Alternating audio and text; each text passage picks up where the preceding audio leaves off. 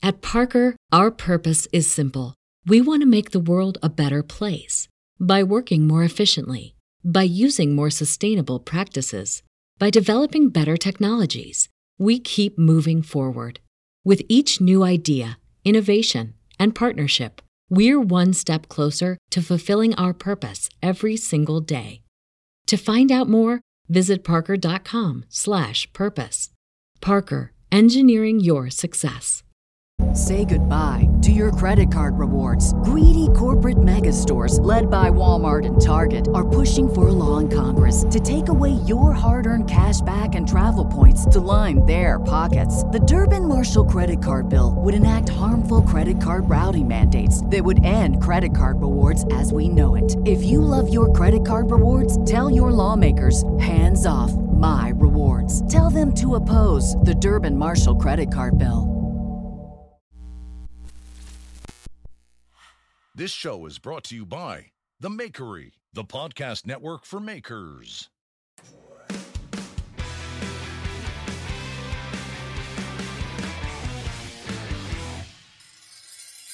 How's it going to everybody? And welcome again to another fine episode of the Knife Talk podcast. I am, as forever, here with Jeff Fader of Fader Knives, Craig Lockwood of Chopped Knives, and I myself am the peacock of Malmosy Fire Arts.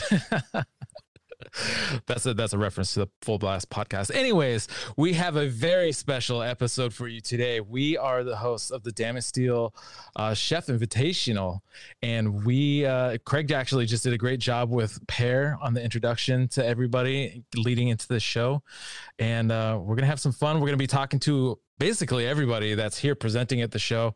We're going to try to crack some jokes, make people feel uncomfortable, and just have a good time in general. So, how's everybody doing? Is that our main goal to make to make the makers feel uncomfortable?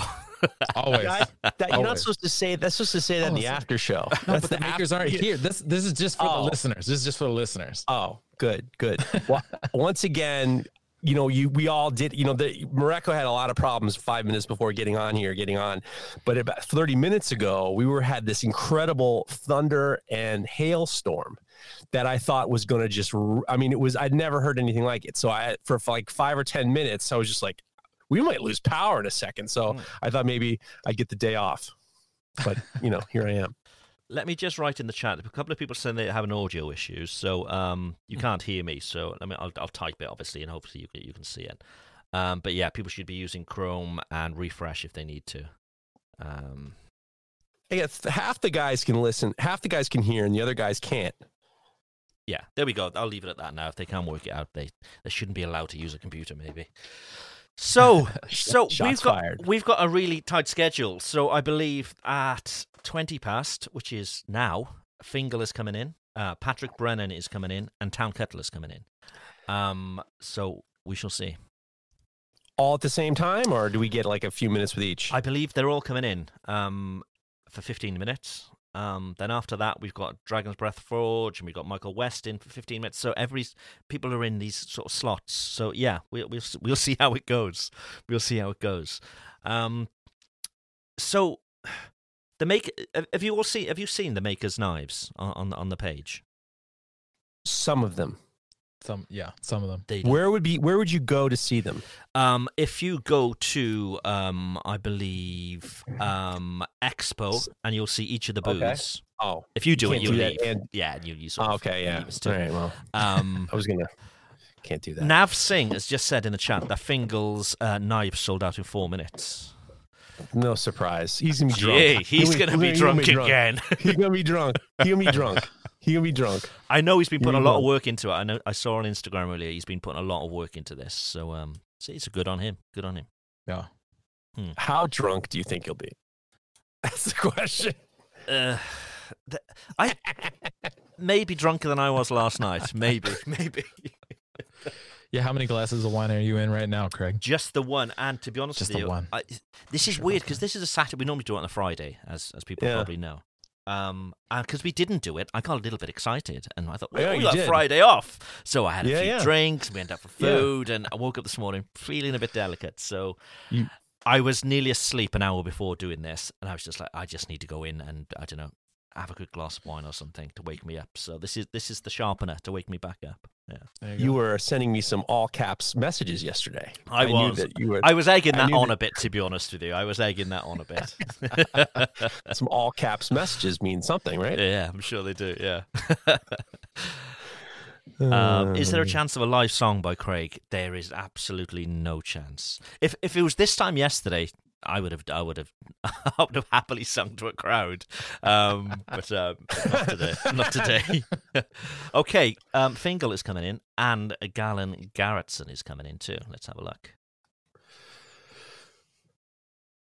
There we go. Hi. Whoa, the, the screen's filling up Oh, quickly. yeah.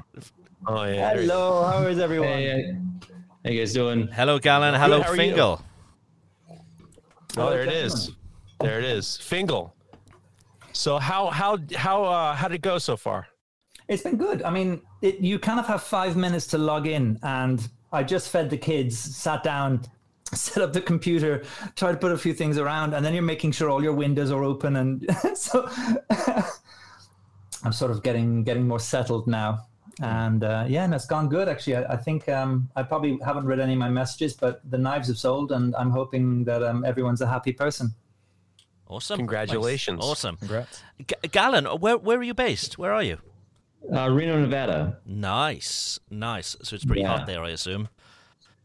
Uh, in the summertime, yeah, but we do we do have big winters. But today's a gorgeous day, so Cool, cool. Are you looking forward to the show? good. I'm sorry. Are you looking forward to the show today? Of course, yeah, Cool, cool. So how many knives are you exhibiting? Are, th- are those the knives behind you there? yeah. What do we got? Uh, Ten. Ten. Ten. Sell your wares. We'll give you a couple of minutes to sell your wares. Tell the people what you've got. Well, we've got a few different knives. Uh, so I, I run a shop with uh, it's about ten of us in total. Um, so it's this time, and this is the first time some of my employees have made their own knives. So they've got some, um, you know, purple dyed elder box pearl. Uh oh. No, don't worry, Galen. Don't worry. I gave we gave him the, the we're not doing that today. We're not doing Yeah. that today. Speaking of Sorry, which, we speaking winding which, you up a bit somebody, there. I'm sorry. Speaking of which, just to stop one a if you watched the if you watched the opening ceremony with Craig and Pear, there was somebody in the chat saying, "Hey, Craig." I don't know if you. Saw, I thought you saw Craig, but somebody wrote, "Hey, Craig, you should ask him a question and then hang up on him, just like the podcast." And I'm convinced that you saw it because I saw this tiny smirk on your face. I didn't- We're not doing that today. I, I didn't Well, I know the this chat. is like your guys' mo is No, to not anymore. On people. Not anymore. We don't do that anymore. We got we got we got a little bit too much heat, and then we stopped. So we're not doing that today. We're not doing that. Galen, I have a question for you. yeah. Besides your work, you recently had to change your Instagram page, right? Or Old Town Cutler. What happened?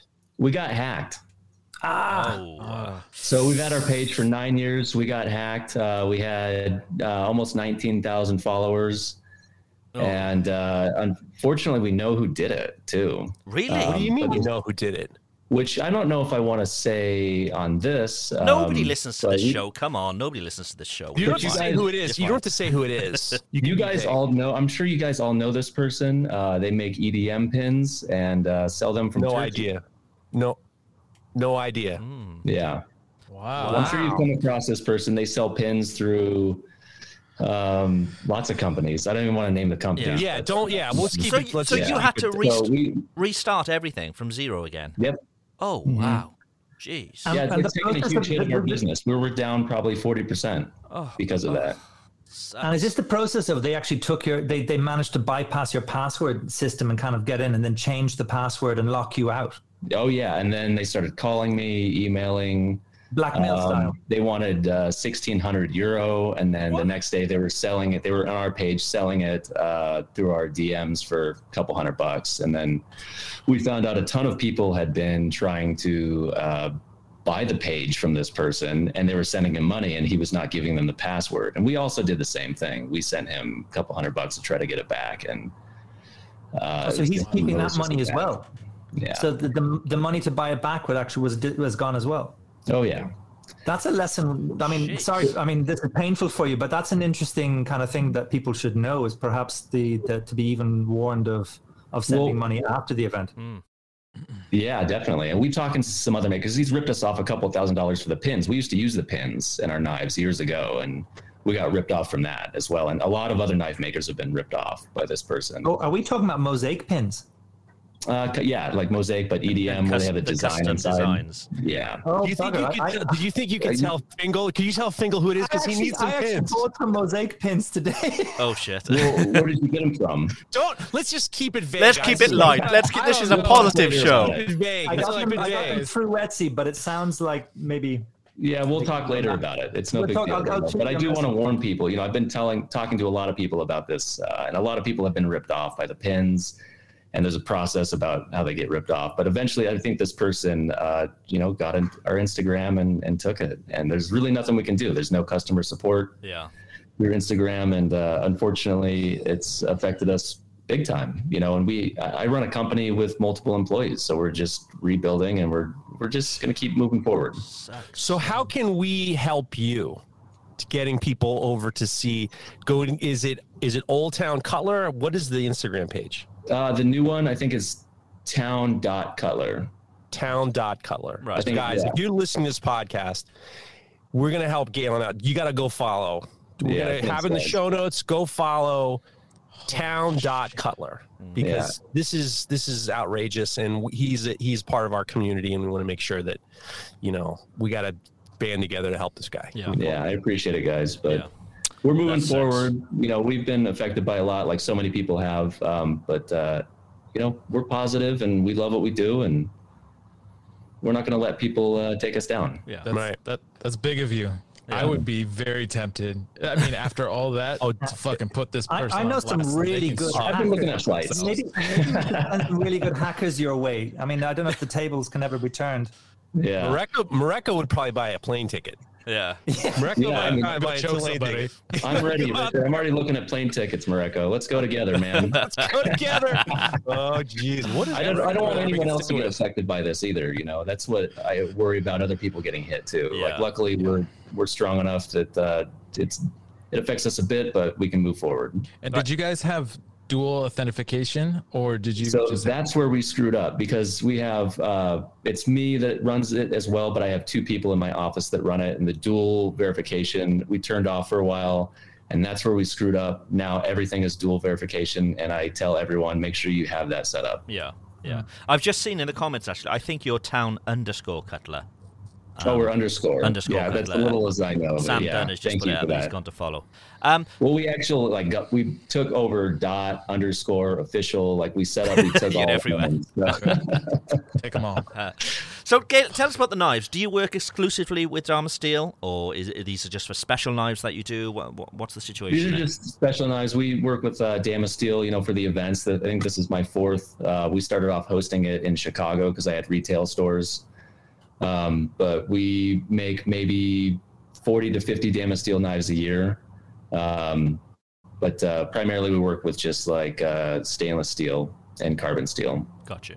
Got you. Okay. And, And we Fingal. we're a little bit higher production at like seven to 800 knives a month or so. Oh wow, wow. Okay, that's a lot of Yeah. knives. Fingal, Yeah, what, it's what's your um, sort of ratio with with Damasteel? Because I know you do monosteels as well. Uh, you know, are you, are you heading more towards more ratio Dharma or, or I, Yeah, know, output I think largely for this event, I I find myself more actually. I jump in and out of bed of a lot of different steels. I think whatever's floating my boat, but I, I feel that I'd use I use a couple of stainless steel Damascus, but I found myself more and more because actually the the speed of the etching and everything like that is something that I've kind of fallen in love with and the patterns.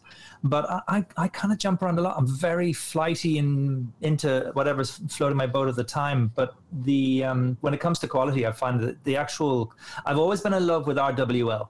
And I don't know if I mentioned this before, but the guy who taught me, Rory Connor, worked with um, Bob Loveless. And that's RWL, right, is Robert William Loveless. Yep. So I think that even though it's a distant kind of connection in some way, I feel that's enough for me to kind of have a have a love for RWL 34, which is of course one of the main steels in in Damasteel, and it was one of the first steels I kind of started off with, um, because I find it very quick to grind, very quick to polish. So I think that's that there, there is the the perks of that, but um. I'm I'm always kind of trying something new constantly in the background, and then that's my whim for a while. But I've forever I've always gone back to the um, Damasteel Got you. um, for those special knives. Okay. and RWL as- a, as a higher end chef knife steel, monosteel. We're going to take this opportunity because we've got two great makers in the booth with us. You know how the show works. We get we get questions from listeners. Um, so I thought I'll just take one of the random. We we get dozens and dozens every week. I'll take a random question and we can have a take from either of you. What your take is. So this is from um, Curse Curse Edge Knives. Um, I've had one of my knives returned due to dishwasher damage. Uh, they were warned. Um, the culprit uh, with the owner's friend. Back to the point: Is the handle worth recovering, stabilizing, and dyed? Currently warped and discolored, will the handle's integrity be compromised? Should I just rehandle it as it died a death? Um, yeah, and he goes on a bit more. So, yeah, you guys, I mean, how do you, I mean, obviously with Damasteel, you don't need to worry about that so much. Um, but what sort of care guides do you give to your customers? Callum? Yeah, uh, you know, definitely don't put it in the dishwasher. Uh, don't soak it. Uh, just rinse it. Wipe it with a paper towel. That's the best way to wick away moisture. Um, you know, towels don't really wick away a lot of moisture, but paper towels do a lot better. Yeah, So I think that's pretty what we what we say. Just simply that. Cool. And, and do you put that in sort of like a written sort of literature with the blade, or is it just, you know, via, via email, or how, how does that normally happen? We do have a card with every knife in, in one of these boxes right here. Uh, it comes with a card that the first thing is don't put it in the dishwasher. Yeah. Wash by hand. Keep your knife dry. Yeah, cool. Fingal, what, what are you doing with your knives? Any sort of warning with Isn't, them? isn't- isn't there a thing with phones that if they ever get dropped into water, there's a little chip that tells you it was it was water damage? Wouldn't it be great if under the handle you can say Yeah. this was into the washing machine? Bit of 'Cause, you know, litmus paper under the one- handle. Yeah. There was one case. There was one case where a knife came back to me and they said they didn't do anything, like it didn't go into the washing machine. But you know, when it came back looking like a briar thorn kind of bush and sort of you know, bleached and it, it, it you know, I'd say my attitude towards it is that it, whatever is this. Okay, I'm I'm nearly always going to cut the handles off and just go again because I, I probably hopefully will have the same material and I think the time to recover something, um, you know, and just do it again and and I think that would be probably my first thing. It, it's just time time is the most important part there. How long to to either fix up whatever damage is there or just go again and repeat it over. But um, I'd say uh, yeah, I think the hardest part about the whole process, and what I very much respect, are people who actually tell me that it's happened. I'm still probably going to, uh, uh, you know, fix the knife and do that kind of stuff anyway, a- a- as much as I can. But um, yeah, I think I I don't put the um, let's say a note in with the knife as much as everything's all over the the buying process and everything else has all the information at that stage.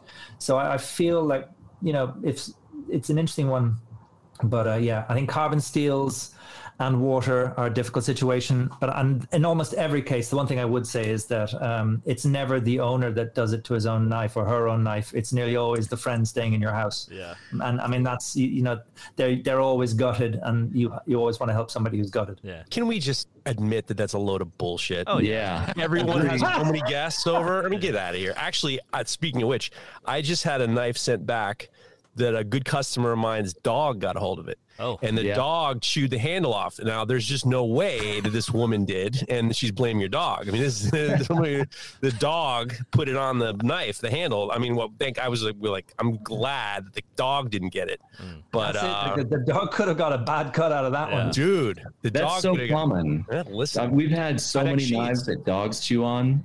Like they love handles for some reason. Wow. That's really common. yeah. Wow. is it? Yeah. Because we used to sharpen other people's knives too when we had the stores. And we would, I'm talking dozens and dozens of knives where dogs would chew on the handle Wow. of knives. Wow. So it's really, really common. And it's terrifying because a dog, if it got the blade, that's a bad cut. Yeah, oh, it's all those meat It's- juices, you know, the, the sweaty hands Yeah. and it's all that kind of stuff, isn't it? Yeah, yeah. Yeah, I think you nailed it there. Well, guys, Antler antler handles. Yeah. yeah, yeah. Thank you very much for joining us, but we've got a very tight schedule. We've got Michael West, Okay. who's waiting to join us. Feel free Okay. to stick around, though. Obviously, you're more Love than welcome How to do we jump leave? back in at any point. Bye, All Talk to you soon, guys. Bye. All right. Bye, thanks so much, guys. guys. Yeah. Thank you. Who we got? Michael, how are you? Uh, You're on mute, Michael. muted. You're on mute. I- He's mouthing shit. Uh, yes, he's saying shit. a- You're on No, mute, you have Michael. To press mute. You have the mute button. Look, the mute button. There's panic in Michael's eyes. Don't worry, it's cur- he's cursing. He's so fun. It's so. So Trenton? Hire in the chat has said um, the dog ate my homework. He said that yeah, it's, it's pretty much the I- same thing, isn't it? It wasn't me. It I'm was somebody else. I am surprised. I'm surprised at how how that makes me. I was at. The, I was lucky because the woman had the knife, my knife, in the Kydex sheath. Hmm. So Ah, lucky, yeah. lucky, lucky. But like the fact that Galen said that all these people are bringing in their knives or dog getting a hold of, that is surprising. Yeah, yeah. Michael, there's an icon um, down below on the screen there. You've got a video icon. You've got a microphone icon. If you hit that icon, um, He's shaking his head. He's like, No. "Oh God damn it! This ugh. goddamn thing." He's giving the finger. He's cursing. show us a knife, Michael. Lift a mi- lift up one of your knives. Let's have a look. Theater of the mind. Theater of the mind. We'll- we'll- don't worry. We'll describe it Look for at you. this thing. Holy shit. Look at this knife. Oh my Oh God. wow, What wow. a beauty. What a beauty. Is that all just one piece? No, I think it's no, it's got like a s- handle that's embedded. I think it seems this is this is what Looks is like this? ab- like a mother of pearl inlay. Wow. he's here's the best part about this. Michael's doing the best he can to talk loud, but he's muted. His fucking Oh, he- cursing. His eyes are getting big. We're trying to explain what this looks like, but I mean, it's not working, man. Yeah. If anybody's here, pop into into Michael's um, booth um, in in just a little bit, um, and you, you can see that looks like a beautiful knife. It, it looks like it's a big old whopper as well. So go take a look at, at, at Michael's stuff. It's a shame he can't talk to us. He's cursing us at the moment, but um, The best part is the sticker behind him says "fick," but it really should say "fuck." yeah, exactly. Oh fuck. Yes. He's pissed. Did, Michael, have you scrolled all the way to the bottom of the screen? He, took his headphones off now. If you scroll all the way to the bottom of the screen, you'll see a microphone in the middle. Maybe not. David Rothstein, can this be viewed on YouTube? Um, not unfortunately, no. It's it's only within this this app, which is called Hopin, and obviously online as well. Um, so Michael West, I assume he went to um, to Fix, which is in Paris, which is a, which is a big show in Paris, um, and it, they're very much uh, based around the sort of the art in knives. You know, they're all very sort of arty and beautiful looking, and lots of like fine engravings. So I'm sure Michael's stuff is right up there with the best of them. So yeah, everybody go take a look at Michael's stuff uh, when he leaves us because it's going to be a, it's going to be a treat for the eyes. I'm sure. And joining us now is Matthew Parkinson of Dragon's Breath Forge. What's going on, Matt? Not too much. How are you, Jeff? Good. You're you're working still. It's it's it's never ending. Demo thing they asked me to do. Really, it's just a fidget to keep from being bored. well, we're sorry to bore you, Matt. we're sorry to be an inconvenience, mate. how uh, how many knives have you got in the show? Uh, ten, I think. I don't know. I lost count. Yep. and Michael is saying he's got four or five. Um, nice, nice. Show us one of your knives, Matt. Pick up your, your favorite. Sure. My favorite is actually this guy here. Well, one of these two. You could have tidied up knowing we were coming. Jeez. He's a, this is he's legit. He's doing his thing, man. He's doing his thing. I like this one quite a bit. This is um, it's a, Nice. uh stabilized rose or stabilized redwood burl, but uh, I hollow ground this on a 10 inch wheel, and it is just ridiculously thin, like Like scalpel just- thin, yeah. Wow. thinner than It's like a scalpel. straight razor. You can see it flex. I don't know if it'll show in the camera there, Yeah, but it, yeah. it flexes back like quarter inch. Nice. Wow. Very nice. When- So like when this knife is dull, it'll still cut you. I know. When I s- when I saw you, Matt, a couple weeks ago, maybe a month or so ago, you were work you were forging one of the knives for this event. I was you were- forging all of them.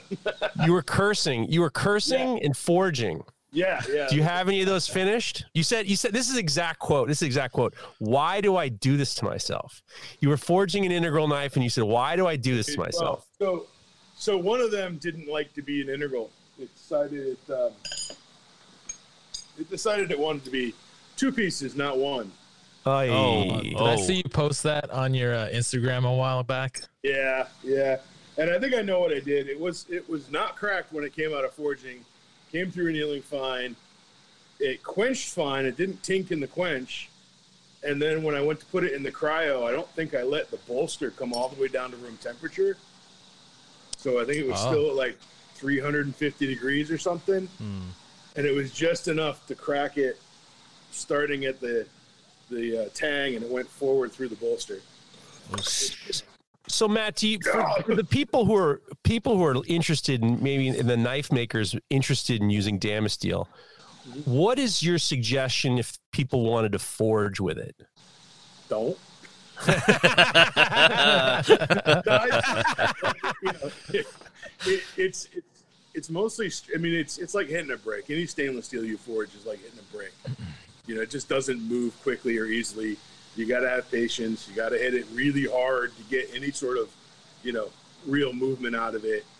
And you really can't baby it because if you just baby it, the outside moves, and you just get that like eye beaming effect Yeah. where the top of it moves a little bit, but the core never Right. moves, and then that folds over, and then you get cold shuts.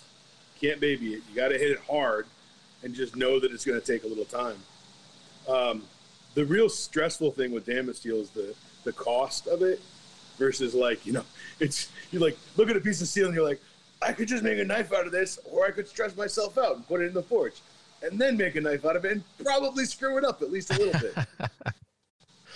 yeah, not so much when it's a two hundred dollar piece of steel. You know? Yeah, I've, uh, I've got a piece. I th- and the three of us were given a piece by Damasteel, and I'm Yeah. still a little too scared to use it because I know I'll fuck up, and I'm like, oh, it's like throwing Really money away. But I need to, I need to build up to it. Yeah, yeah, So like if you're gonna forge it, like take some of your trimmings and make some paring knives. Hmm. Like I save every little bit of this stuff and I forge it up. yeah. The green handle one over there, that was from a piece of uh, the Björkman's twist that was like uh, eighth inch by half inch by like two, Hmm. and I forged a whole integral or a whole piece out of that. You know, like you don't. It doesn't take a lot. You can make it really, really efficient if you forge it. You can do a lot with two inches. Matt. How dare you? How dare you? How dare you? There you go. There we go. it is. Like your favorite joke. That's what she said. exactly. So, or where- and or and or your mom is. oh yeah, the classic, the classic. Yeah. Where are you getting your Damasteel from in the US? Are you getting it from Dharma Uh, Steel buy straight- direct or Yeah, I bought straight from Damasteel. direct? Right. Okay, that's cool. That's cool. But you know you can get a discount when you use Knife Talk 10. Well, the, one of the nice things about doing this event is they give you a discount Ah. when you buy from them. Oh. Ah. Now everybody's applying to do the event. Okay. Matthew Donaldson in the chat. Craig should know this already because he's a professional blacksmith. Of course. Of course. Um, Zach Worrell, who's in the chat, he's joining us very soon. So I, th- I believe Jack is from Monolith Knives. Um, he's joining us. In a, joining us in a few minutes. Cool, cool. So, Do, sorry, Morocco, go on. uh, no, Oh, I was going to say, uh, do we need to run spots? I'll add them in at a at a later date. Okay. Yeah, we're, Okay. we're pushed for time, and we don't want Brian Okay. talking over everybody. Jesus. Okay. Yeah, Okay. I'm just asking, you know, just doing, just making sure. yeah, yeah. so, so, how many times have you done this, Matt? This this event? Um, four, I think. Well, Would, would, how would you say that this is different than being in person? What, what do you prefer? Um, it's not really comparable. They're just different kinds of events. Hmm. Like, you know, the first time, the first one of these I did, I was supposed to go to Chicago and do it in Chicago. Bought a ticket, had a hotel room, the whole thing, and then, you know, COVID hit, and that wasn't going to happen. Um, and it was cool. It was like kind of this almost normalcy thing that happened, where like I finished the show and I was like tired, wanted a beer, just felt like I'd talked all day. Like I felt like I'd been at a knife show, Right. you know. Um, the second and third one, a little less so. It just it felt like a different thing. Um, and I like what they've been doing, how they've been kind of changing things up and getting more interest and more demos. And you know, they asked us to do demos this time. I think that's a great idea. And just getting more interaction with with stuff. Um, I think it has potential to be its own thing. I don't think it's going to compete necessarily with with knife shows in person, but you know, on the other hand, you know, knife show in person, you got to be there. You know, you can't have people from all over the world just drop in for half a day, Right. or three hours. It's it's a different thing, and it, as that thing, it's really cool. Yeah. That is one of the things that about this is there's you know I mean Mertant's used in Australia, Yeah. you got guys and you know guys all over Europe, and mm-hmm. it's a global event, which is a lot of fun. He's a lot of these people, especially people in the chat. These are guys who all listen to the podcast. They might not be able to you know interact with you or Fingal or or whoever. So it's it is I think it's an awesome event. I I'm glad I don't have to go in. and I, and I enjoy like getting exposed to makers I never I've never met or heard of before. You know, like the guy you had on just now, Michael West. His work kind of blew me away. I didn't I'd never heard of him, never heard his name before. I'm looking through the knives. I'm like, whoa, that's some cool stuff. His lines are so tight. Like hmm.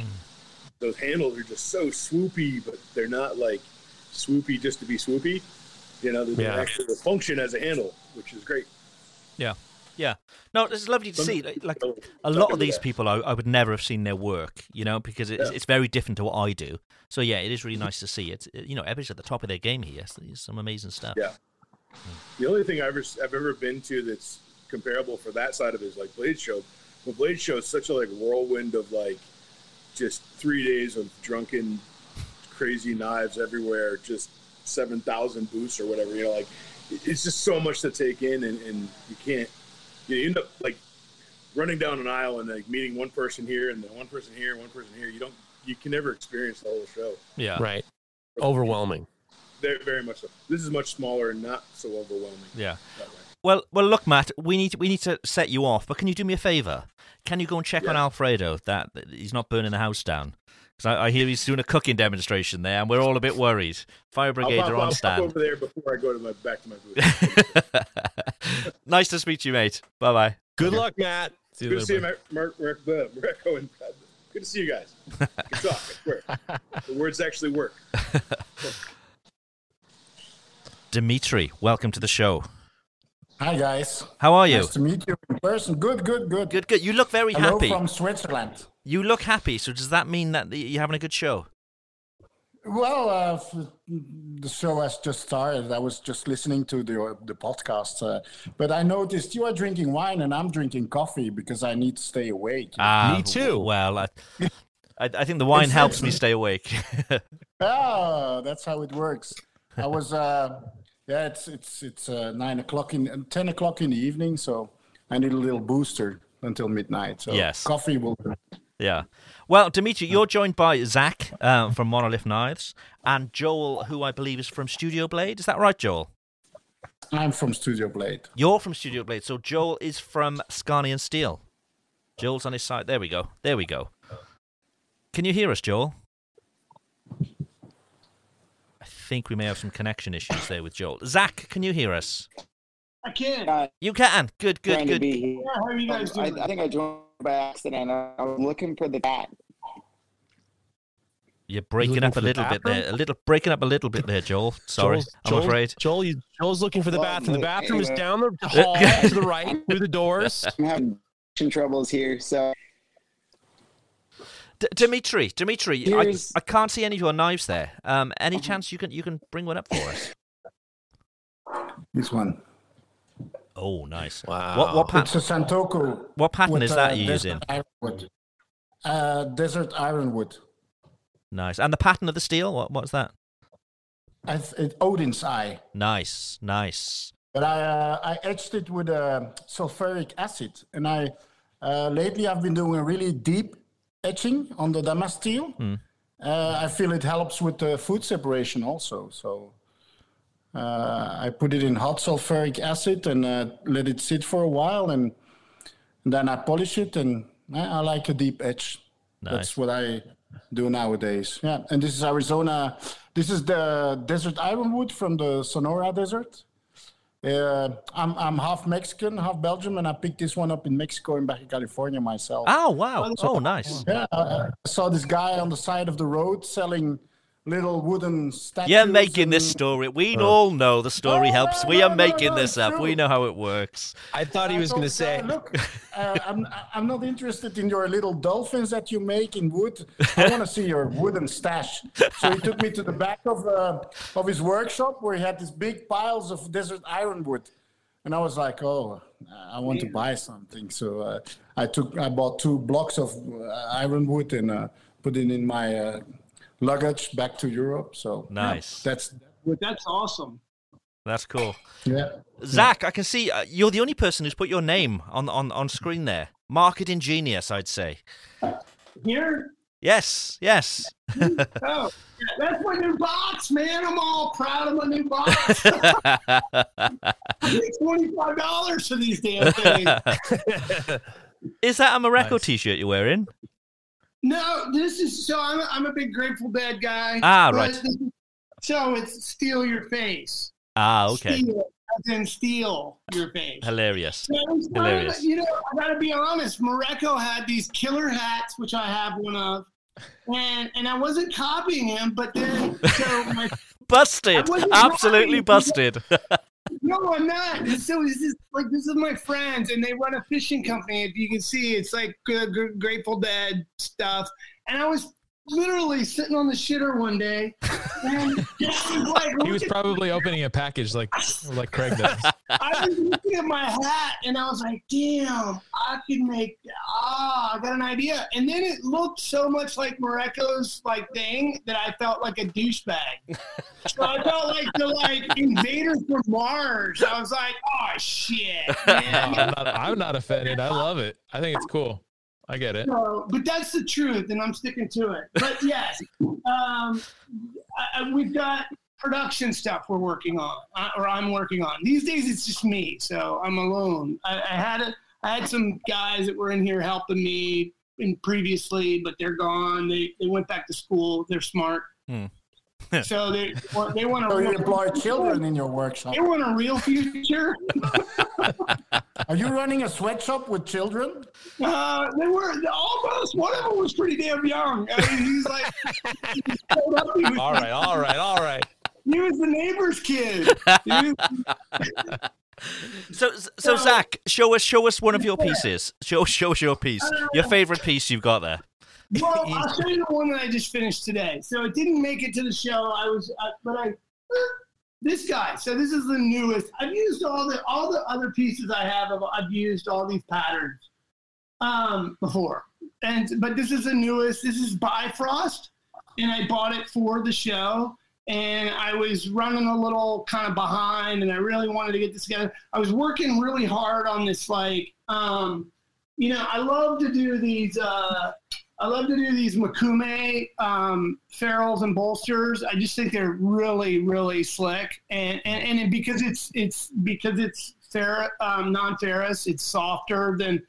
You know, I've got a whole damn roll, two two bars of Damasteel um, bar stop Ooh. Ooh. but they're not getting milled because I just want I, I don't have the I don't have the equipment. Like I've got to really I got to figure something out. But I, I have a design that I've been doing where I you know I got a nice little ferrule detail that I do for hidden tangs. So I didn't get to pull that off on this one, so I just kind of fell back to my standard, you know. But this, I love, I like this thing. I, I put it together literally today. I finished it today.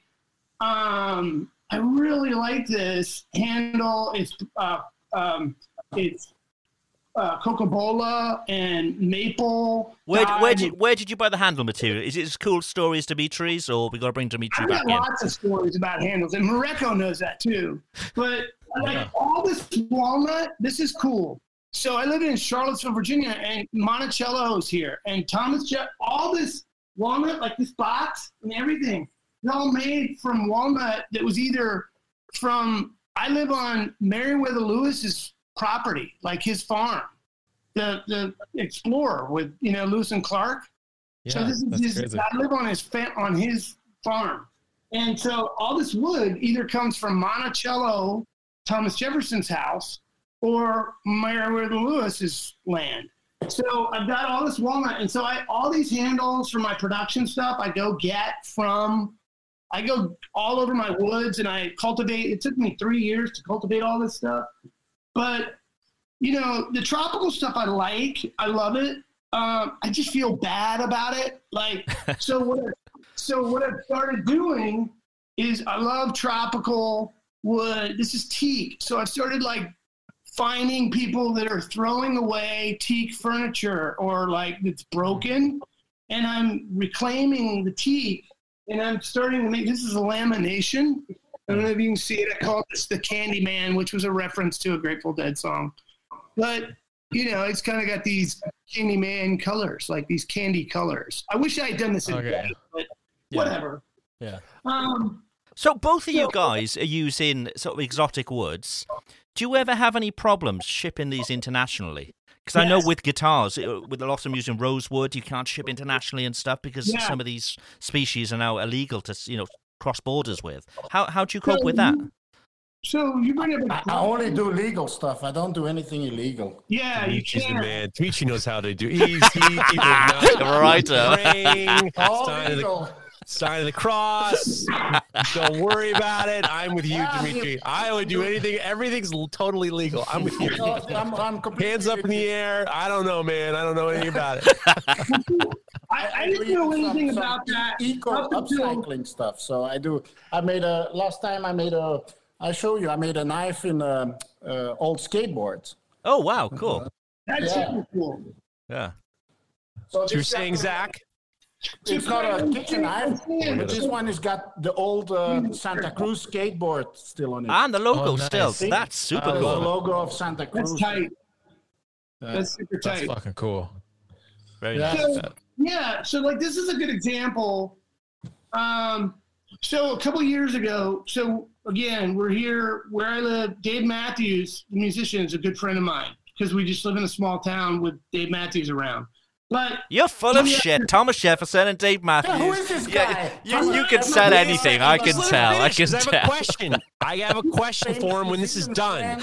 Just calm down, everybody. Finish what you're saying, Zach, and then I have the first question. okay, okay. So David, I, I made I made sixteen. I made a set of sixteen steak knives for Dave Matthews. And David to his friends. And, and he knew what the wood was. And he called me out and he's like, You're a fucking douchebag. He's like, You are using rosewood that shouldn't be exported or moved around. And I didn't know. And he like came over and chewed me out after I made 16 damn knives for him. And so I got a tongue lashing over this stuff. And he and his friend who makes guitars, both of them ripped me in half about the whole Rosewood thing. Mm. So I, since then, have tried to apply myself with some intelligence about what I'm using. Zach, Yes, sir. was the tongue lashing he gave you before or after his tour bus unloaded their toilet on a bridge? That was messed up. I I did a bit. I I don't know if you guys know this, but a number of years ago, and I'll tell you how I know this. I actually made a knife for Dave Matthews, tour manager at the time. Dave Matthews on a bus, on a bus, tour bus. The tour bus is going over a bridge. I don't remember what it was. It's like a two-tier It wasn't bridge. his bus. It was it was Boyd Tinsley's bus. Whatever. Who I don't give a shit whose bus it was. 'Cause it was the, the- the bus driver, the bus driver, you know, the, the, these tour buses have a lever, and the lever controls how you dump the toilet. The key is, is you're not supposed to use if you're on a tour bus, you're not supposed to use the bathroom. That's number one. That's rule number one. So they draw. He the tour bus driver turn uh, opens up the thing while it's on the on the upper level of the of the bridge Oh. with grading. Oh, oh, oh. So there's a car driving underneath, Ah. And the car and the bus driver, the bus driver pulls the lever, boom, right onto the bottom. It was a big deal for a while, and I did talk to the the tour manager about it, and she she said, "I don't know, we don't know anything about it. It was the tour bus department." But I, be honest with you, if if Dave Matthews gave me an earful. I think I might bring that up to him. I'm like, listen, let's just calm yourself. Let's just calm yourself down here. I'm not the one, you know, human excrement on on on buses before you talk about oh, Rosewood. Let's not talk about what's appropriate and not appropriate, okay? Oh, Dave On, on, on the topic David. of on the topic of poo and sustainable products and woods, I know that for a fact they are making handle materials from cow poo. Yes, I, the local place here is stabilizing it. Yeah, yeah. Yeah, You know yeah, what yeah. we- Light my fire. Does they have the fire sticks? The the handle is made of cow poo, Yeah. recycled cow poo. Crazy. Straw and carpool. Yeah. And on that note, guys, we got to get rid of you. We got people waiting. We're on a tight schedule, but um, I, Craig's the bus driver. I'm the bus driver. I'm afraid. He's dumping you guys. Have a good show, guys. Love you, guys. Good to see you, bud. right then, who have we got? We got Ryan and we've got Neil. True story. True story It's about Dave. Matthews. True story. Disgusting. Neil is here, and we're just waiting for Ryan a second. Neil, how are you? I'm very good. How are you? We're very good, very good. That's better that way. We can see you better that way. Oh, you've disappeared. You disappeared. Tell us your best Yeah, Dave know Matthews story, Neil. You must have one. Everybody else has one. Um, I have none. I'm too old for Dave Matthews. so, so, what's going on with the show? How many knives are you exhibiting? I haven't exhibited any knives. I'm a hobby maker. Oh, Figured right. I should join it. Right. Oh, okay. Sorry. I thought you were queued up as you were one of the makers that is scheduled to be on the show. No, no, no, no. First time caller, long time listener. Okay, Neil, we're going to ask you a question then, because the way the show works is we get we get questions from our from our I can't audience. do it. I can't do it.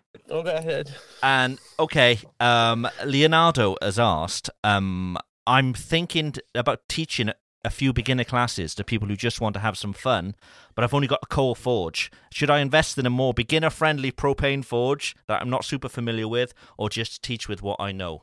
Do you do any teaching yourself, Neil?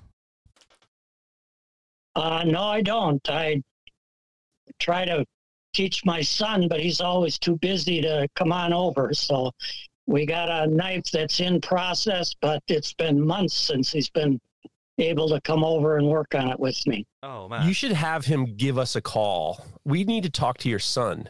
He needs to be more supportive of you.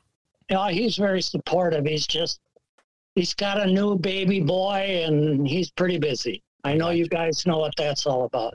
Yes. Yeah. Do you, Neil- do you Neil, listen? Do you listen to the you, show? Where are you? All the time. Oh, Yeah. Awesome. Awesome. You do? You listen Yeah. to this show? Yes, I do. I fact, appreciate I that. Even asked a question not that long ago about heat treating. Did we did we answer it? Most of it, uh, I Most talked of it. about having a a batch of knives waiting for my Evenheat kiln, and uh, I was worried about uh, getting the oil too hot between knives. I've only got you know five knives in the batch, but I remember So- that question. That was just a good last. I think that was just last week. Yes. Yeah. Yeah. yeah, Yeah. I th- what do we say? I think um so I keep quench if if it's stainless and I'm using plates, I keep the plates. I have a bunch of plates and I keep them in a fridge and um you know, I'll just recycle them and put them back in the fridge and all that kind of stuff. Um but yeah, I think we we mentioned then having multiple tanks, I think. Did we split it up into multiple tanks could could help. Yeah. Yeah. I thought the idea of uh, keeping cold steel available was pretty good. Since I live in Minnesota, we're getting to that time of year. I'll have plenty of that out in the garage. So, but uh, do you have to worry anything about any moisture that might be picked up on the steel from frost or? I, I personally have never. I've used cold steel to cool down my oil, and I've I've the the concern of water has never crossed my mind because it's not getting up to a, a high enough temperature that it's going to do anything dangerous or damaging. You know, usually the the oil maybe gets to about 250 degrees at the very highest, which is you don't really want it to go much more than 150. So Yeah. yeah. Cool. Well, I got a good thermometer to keep track of it. So, Nice. Cool. yeah. Well, Neil, we've got Alfredo waiting to join us. Um, Alfredo's exhibiting today, but he's also been doing some cooking as well. So I'm keen to see whether he's burned his kitchen down or whether the food went well. Um, let's bring him in. Let's have a look. Yep. Oh, Alfredo, my he's still gosh. cooking. Look, Look at you. Yeah. oh my god. Oh no. he's got a sous I- chef I with him. the- This is serious stuff. Yeah. Yes, yes, yes. This is my friend Alessandro who is preparing risotto radicchio. Oh, Molto bene. you need All a, you need a right. fader fork for that pasta. I'm, I am the small uh, one in the in the left or in the right of the screen. I don't know where I am. I, we see you. We see you in the little pop-up box. Okay, yes, okay. Mitchin, look at that guy. Look at him go. Look at Oh, him yeah. go. Yeah. It is not a Damasteel knife. Shh, Come on, we can't we can't say things like this. so how's the show going? You're having fun anyway, Alfredo. That that looks like the main thing. You're having fun. I, I have to ask. Uh, uh, speak slow, please, because I can't understand English. Of course. You know, la- last time uh, I can't come here because I have. Uh, si dice paura? paura? I was afraid. I was, eh? I was afraid. afraid about talking with you. Oh, so no need. We're glad you're here. We're glad you're here. I have not studied English when I I, I, I have to do and. Uh, Don't worry. So so okay. I speak I speak Italian. I mean, my Italian's No. awesome. No. we know Jeff does know one Italian phrase, which he's brought up Yeah, before yeah, on the show. I, know. I, I see. I see. Jeffrey's uh, as a, a, part of Italy in, in Yeah. because I see when he cook uh, some Italian recipes, uh, some dishes. Yeah, yeah. Sometimes uh, my my Yeah. family my family from Italy was the San Giovanni's, San Giovanni's, and then they Uh, came to the United San States. and Giovanni. tran- San Giovanni, yeah, San Giovanni, and they changed it to St. John when they came to the United States. These Americans, they're Okay. either Irish or Italian. They just can't admit that. they gotta, they gotta find something. I, I had a funny story, but then I could bring it down. But I'm not gonna do, I'm not gonna do the bring it down one. But I mean, honestly, my grandfather was a, a a victim of the last pandemic. His both his parents died Oh. from the last pandemic, and they were they sent him over to the United States after Wow. the, the the last pandemic, and he moved in with distant relatives. You mean the Spanish Oh. flu? Right, right. Right. The Spanish flu, right? Okay, yeah. So, so what's cooking, Alfredo? What's cooking at the moment? Uh, now, Alessandro is cooking uh, risotto, I mean rice with uh, a typical uh, vegetable from uh, my, my my country. That is uh, radicchio. Mm. Yes. Uh, show, show radicchio, please. Uh, Voila. voila. Look at that. Yeah. It's like a bitter, It's, uh, like a bitter leaf, isn't it? It's a- Yeah. Ok. Oh, ci sono io in mezzo. Nice. Yeah, it's a red, bitter Yeah. type of. It's like endive or cabbage. You know, like a, a bitter, like a yeah, bitter, Yeah. like endive. This is, this is my workshop. Tomorrow I have all the, the, the carbon steel uh, with the last. Spice it on. It's it's a great it's a great backdrop. It's a great backdrop for a cooking show, Alfredo. Yeah. I try to- cookie show. Okay. So, Alfredo, I have a, que- Uh, I have a question for you, Alfredo. Milk in the bolognese sauce or no milk in the bolognese sauce? dude, you're fooling around. L- Wait, I have uh, I have a stuff. Eh, Latte nella, nella, nella salsa bolognese? No, no, no, no, no, no, no, no, no, no. Very serious. Holy cow! Oh, No, They are killing me. There we go. There we go. they told me no, no. What? No, ch- what? uh, nothing. No, no, let no fucking milk. I No milk. No. No fucking no, no. No fucking No, milk. no fucking milk. No fucking milk. So, so I think I have, I have to say another thing that Uh-oh. uh, when you eat uh, pasta Alfredo, we yeah. you okay? It's not. It's not. It's not the same as- as in Italy. It's totally different. Okay. It's uh, I think Alfredo, you called in on the show before when you were sitting around with your mates and you're all eating wild boar at the time. Was that you? That's right. That's right. yes, yes, yeah, yeah, yes, yes. Uh, in in April, we called uh, we called you, and we are hitting uh, wild boar. Yes, yes. Nice, nice. Yes. Yeah. Yes. Okay. You know how to have a good time. That's good. Yes, yes, yes. My workshop is a center of uh, Yes. of special people, Very special. Very special. Very special. Strange special people. Yeah, So, are you are you exhibiting any knives, Alfredo? yeah. I have. Uh, I changed my. I have uh, exhibiting eight knives. Nice. I think. Uh, Oh, we can see on the screen. Too. He's got a Yeah. very Oh, look at sophisticated you. This is a good I- I, system I going was, on. I was a computer programmer.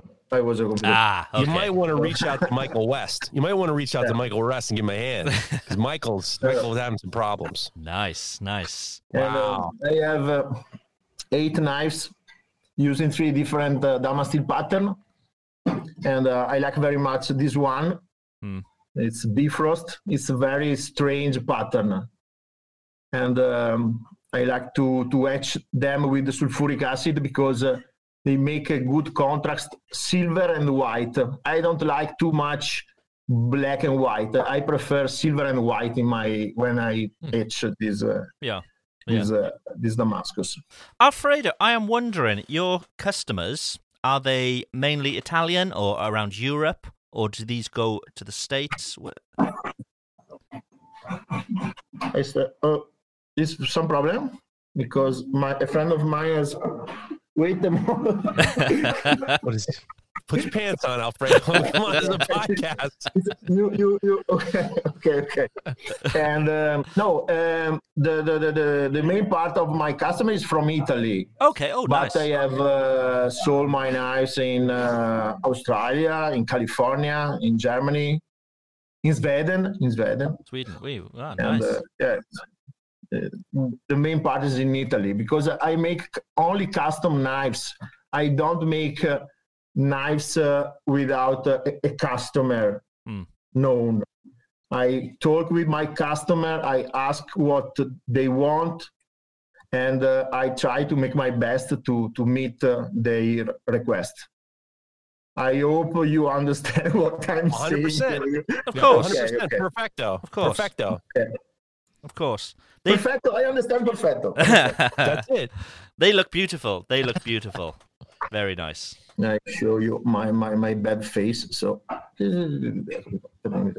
he is. There we go. There he is. There we go. Okay, so g- give us give us the uh the sales talk. Um, if any, if anybody's looking at your knives and they're looking to buy, why should they buy your knife, or why should they vote for your knife as the the best in show? Because he doesn't put milk in the pasta. He doesn't put milk in the ragu. That's why. No milk in the bolognese. That's a vote for me. No problem. Uh, you you are asking me why somebody had to to vote my knives. Yeah. Uh, I know that uh, only online uh, it's difficult to to to to to say if a knife is good or not because it's uh, just a picture. Oui. But uh, I put all myself in the head trading of the knife. Hmm. and I think that my the my my, my, my blades. I think that the ninety percent of a knife is the blade, and I think that the ninety percent of the blade is the head treatment. And I put all myself Yeah. to the to the treatment. So uh, I think that my my, knives works. We've got Johan, uh, I think it's Grunstead in the chat, and he's saying, "I love your work, Alfredo. Your workmanship level is off the chart." Grunstead. Um, yeah, Johan uh, Grun- Oh, Grunstead. okay, okay. She, she, she's a she's a my, my she's a customer of me of, of mine. She's one of my customers. Ah, uh, Yeah.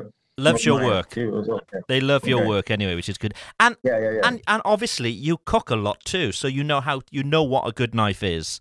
There's a lot lots of knife makers who maybe don't cook so much, so it's it's good that they're being used. You know.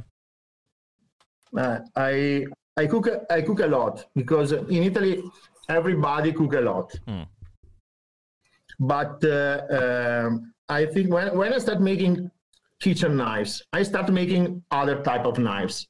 But uh, seven years ago, I started making kitchen knives, and I asked to other chefs how a really chef knives has to be. Yeah. So I and uh, when I make a, a knife for a customer, I learn a, a, a lot from my customer. Uh, I can I can. You do you understand what I Yes, say? yes, yes, Yeah, of course. of course. Of course. I am afraid.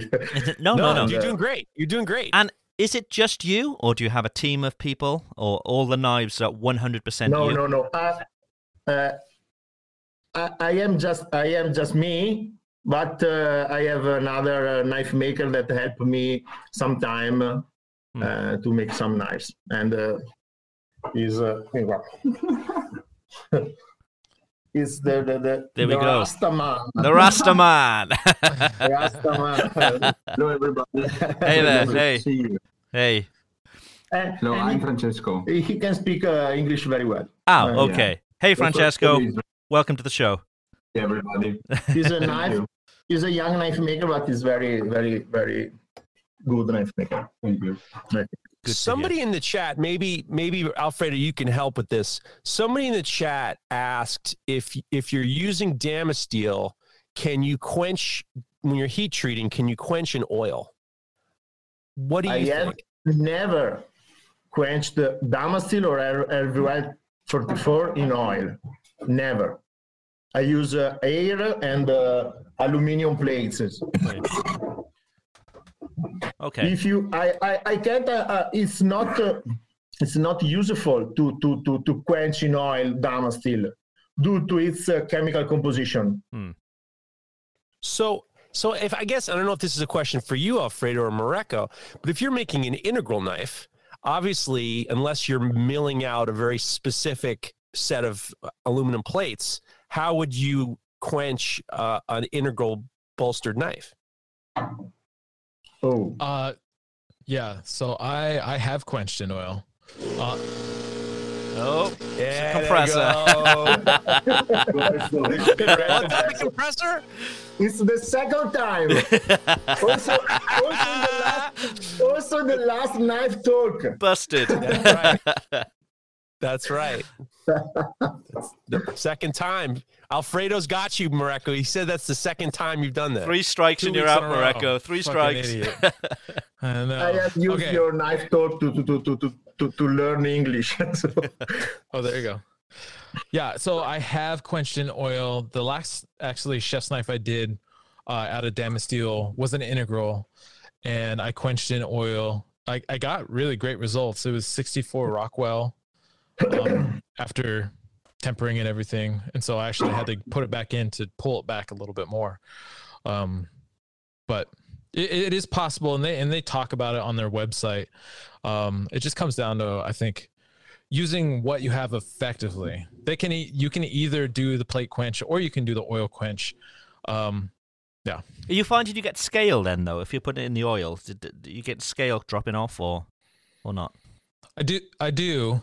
Um but again, I account for kind of the decarburization that happens um before I do the hardening so that after heat treat and everything, I grind through and get rid of all of that. Cool. That might occur.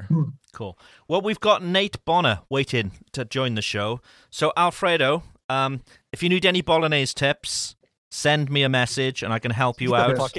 Speaking of which, I have to say one thing. will do, I will do, Alfredo, I will do. I have to say one thing. Alfredo, I want to apologize because our our my our co-host Craig was responding to you not in Italian but in French. He said "we" like Really? three times, and I, it's like all of a sudden now I'm all Mister Mister Mister you know foreign European Mister European is, is speaking in French. So I apologize on behalf of him.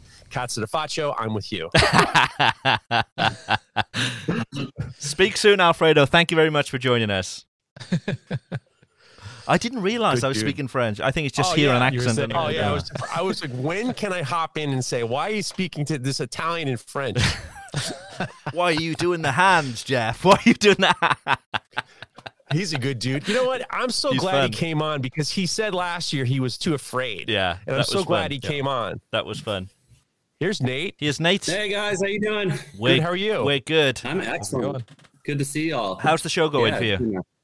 Uh, good. I just did a forging demo, so I was um, not nervous at all, like at all, at all. That's a total lie. I like barely slept last night. but- Oh, what wow. did you? Yeah. What did you? What was the demo? Tell us about the demo. Uh, I took a uh, three-inch piece of one-inch round bar Damasteel concentric layer, and then just started the integral process. So I did it side by side with the exact same amount of. And sorry, there's hammering going on back there. right. But I did the exact same amount with uh, 1085. Um, the Japanese 1085 and just did a side by side comparison. So got the forge going, and then uh, just to kind of show everybody the difference of like how much more effort it takes to move that metal around. And Hmm. yeah, the 1085. If I wasn't talking and just cranking it out in hot forge, like you can start that integral process super fast. And the Damasteel from Round Bar, it's like you hit it and you just see these like little tiny increments change, you know, and you don't you don't see a lot of moving around.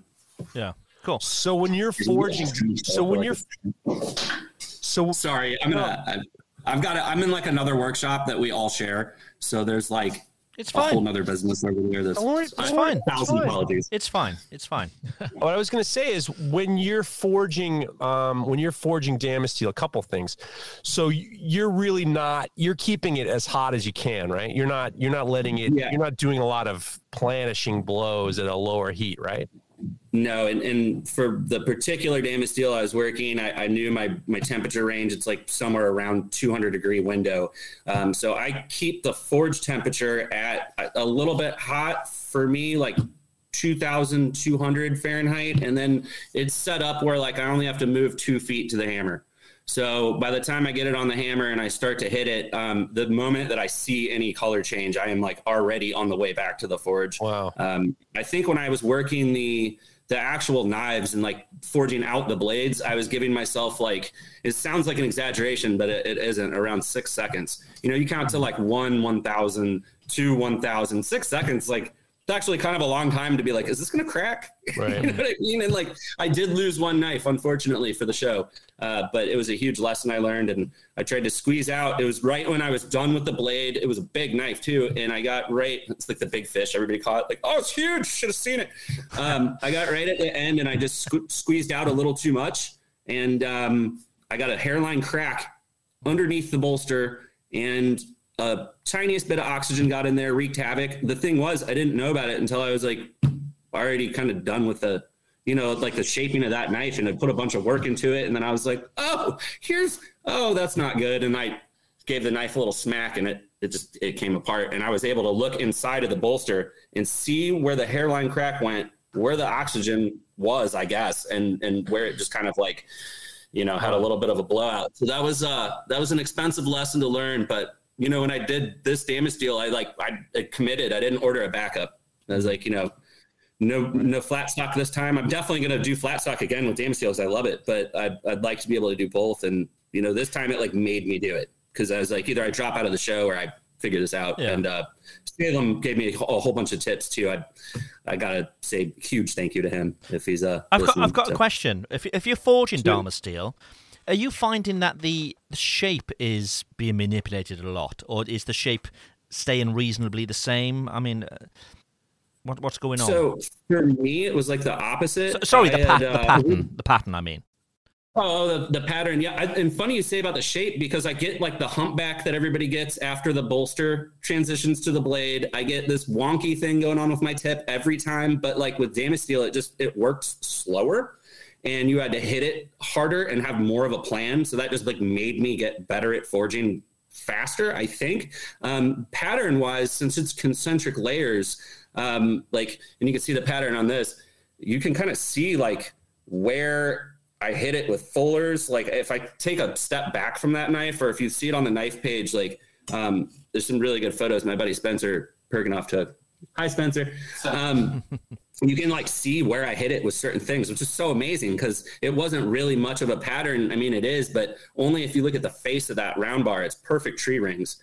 Um, and I did the dog tags that way, where I forged them, and that tree ring like manipulated itself to the shape of what I forged. So in the future, what I'd like to do is get the same round bar, but way bigger diameter, cut it in biscuits, upset it, turn that into a rectangle, forge it out so you you can like determine where you want to place the center of those tree rings and they'll all follow what you forged, which I think gives you like an added it's an added fingerprint, you know, it's an added bonus on that knife because you're like, hey, that I did that. you know, it's just like really cool. I always pick the same Damascene steel pattern just because I they have one pattern, it's the Bifrost. I like I absolutely love it. Um, so as far as like making a stock knife, I'll probably always choose that if they always have it available, you know. Nate, I have a question for you. Um, when after you forge your your knife out of Damasteel, how do you how do you nor- what's the normalizing schedule for So yeah, it was a weird one. I had like a, I ended up making it like six steps, I think, in my Evenheat. Um, which thank God I have that because I didn't really even think about that part of the process until I was like the two days before, and I was like, damn, I gotta figure out what I'm gonna do to get this to drop you know to this temperature within two hours and then hold it at this temperature. And at least i had the the capability to be like okay computer here's what i need. And i was able to just kind of write a formula i thought worked because i didn't see one out there. And i kind of just wanted to um, you know follow the rules that you know Damasteel gives you that really nice downloadable you know spec sheet and so i just went with that and i just fingers crossed and as soon as i was done forging um, i went i already had the Evenheat at like 1680 fahrenheit or something like that and i went straight into there Sorry, sorry, Nate. and allowed it Sorry, Nate. What kiln do you use? Evenheat There we go. Carry on. Sorry. Yeah, it's the best. Um, I actually love my Evenheat because I got one that was way too big for me, like when I started, uh, and it's still kicking. And now I just made this giant like turkey sword, uh, and that my quench tank wasn't big enough, but my Evenheat was. So, Well, He's got a turkey sword, Yeah. and I had the image of an actual like a sword with a, like a, a giant wing as the blade, and the head and the tail as the guard. That like sounds a turkey shaped amazing. sword. No, we've got we've got a question in the in the chat actually from Jack uh, Beckdoll, I think his name is, um, and this is this is for both you, Mareko and and Nate. Um, what precautions do you take when shipping a blade to protect the edge and prevent scratches? Are you putting them in sheaths? What what you know? What are you doing? Or is it just you know packaged very well? What, any any specific precautions you're making to protect that edge? What are you doing? Mareko, go for it. Uh, I so I here. Let me. Why don't you start, and I'll grab something real quick. Yep, cool. Um, I uh, I have a box made up that's like a pretty thick cardboard box that's you know like logo care information, um, and then I have a paper sheath that I'll push up to the bolster, and then I'll also pack that box, and then tape everything up. Um, but as far as like I, I try to make sayas for stuff and I try to, you know, still working with my buddy Nick Pence on like just cool leather and I feel like that helps, but I also get nervous putting carbon knives in leather and then shipping them. Yeah. You know what I mean? Because you don't know how long it's going to be there, what kind of conditions, if it's going to get moisture in there, if it already had moisture in there. So Yeah, that's yeah. a little sketchy, but Yeah, yeah. Mareko, what are you doing? So lately, what I've been doing is I actually go to the hardware store. You can you can find like the one inch thick insulation foam board, Hmm. and I cut out a piece that it, this is going to fit inside of a padded case, and then well the knife goes inside of this, and then the portion that I cut out for the blade I actually split in half too, and then sandwich around the blade to help keep it centered, and then that goes between another couple pieces and then into a shipping box that's usually like three three inches thick. So each one of these is one inch stack. So you got Hmm. the blade in the middle, and then uh, s- basically extra padding held around in the place. other side. Yeah. yeah, Yeah. I mean, I could package it up and I could stand on it, and I would feel very confident about it. That's awesome. Yeah. Brigham Kindle yeah, has we- asked Nate um, what your Instagram is. I think it's NHB Knife Works, isn't it? Uh, it's just NHB knives. NHB Knives. There we go. There we go. Yep. Cool. Yep. I had formerly was NHB Knife Works, and we had a, a family business, and it was it was great. But that's when I got injured, and we shut down our shop and just kind of like moved on. So I picked up the pieces and just sort of started a new L- LLC. But I didn't want to like give up the, you know what I mean, like the history, especially with my family and stuff. So Yeah. Yeah. Brigham has also said Mareko's package game is strong, and I'm not sure what he's talking about there. The nice, nice you. package, uh, Mareko. How dare you? Nice package. what a, how's an outrage? What kind of podcast? Um, I have actually, Nathan. I have a question for you. When you're running your forge, uh, do you have? Is it like temp- temperature? Uh, excuse me, temperature controlled, or you have some sort of thermocouple inside the forge that helps you keep? Uh oh, we lost him. Oh, Damn it. oh, damn! All right, I didn't well. kick him then either. Ah, damn. well, anyways, I was trying to ask if you had a way of controlling the the temperature in there because that is, in my experience in forging the Damasteel, that is the hardest part. Is I've experienced more failures by overheating the material, which is very easy to do, um, rather than underheating it. Because if you underheat it and try to forge it, like basically nothing Oh, happens. he's back. But if you he's back over- anyway. Here we go. oh yeah, okay, here we go. All right, Nathan's back. He was just build, I'm back. building, Sorry about building tension. That's all he was doing. Yeah, yeah. Um, Dramatic pause. No, so uh, like I tried to set up a, and I say tried, uh, set up a PID to a thermocoupler to the propane tank and have the K type thermometer in there, which I got as far as getting the K type to work. Um, I got like a fine tuned regulator. And so I'm able to keep an eye on the the PID box, but it doesn't actually do anything. Like it does, it just clicks when it hits whatever ghost temperature I want it to, but it's not sending a signal anywhere. So I'm manually adjusting. But the cool thing is my forge is like it's tiny.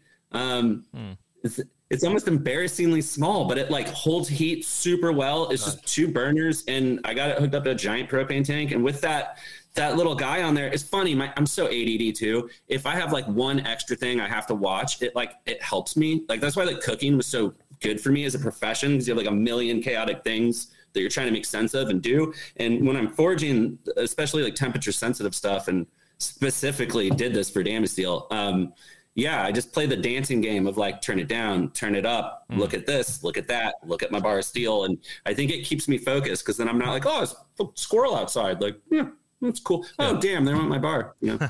right. Back back to cooking. Milk in the bolognese sauce or not?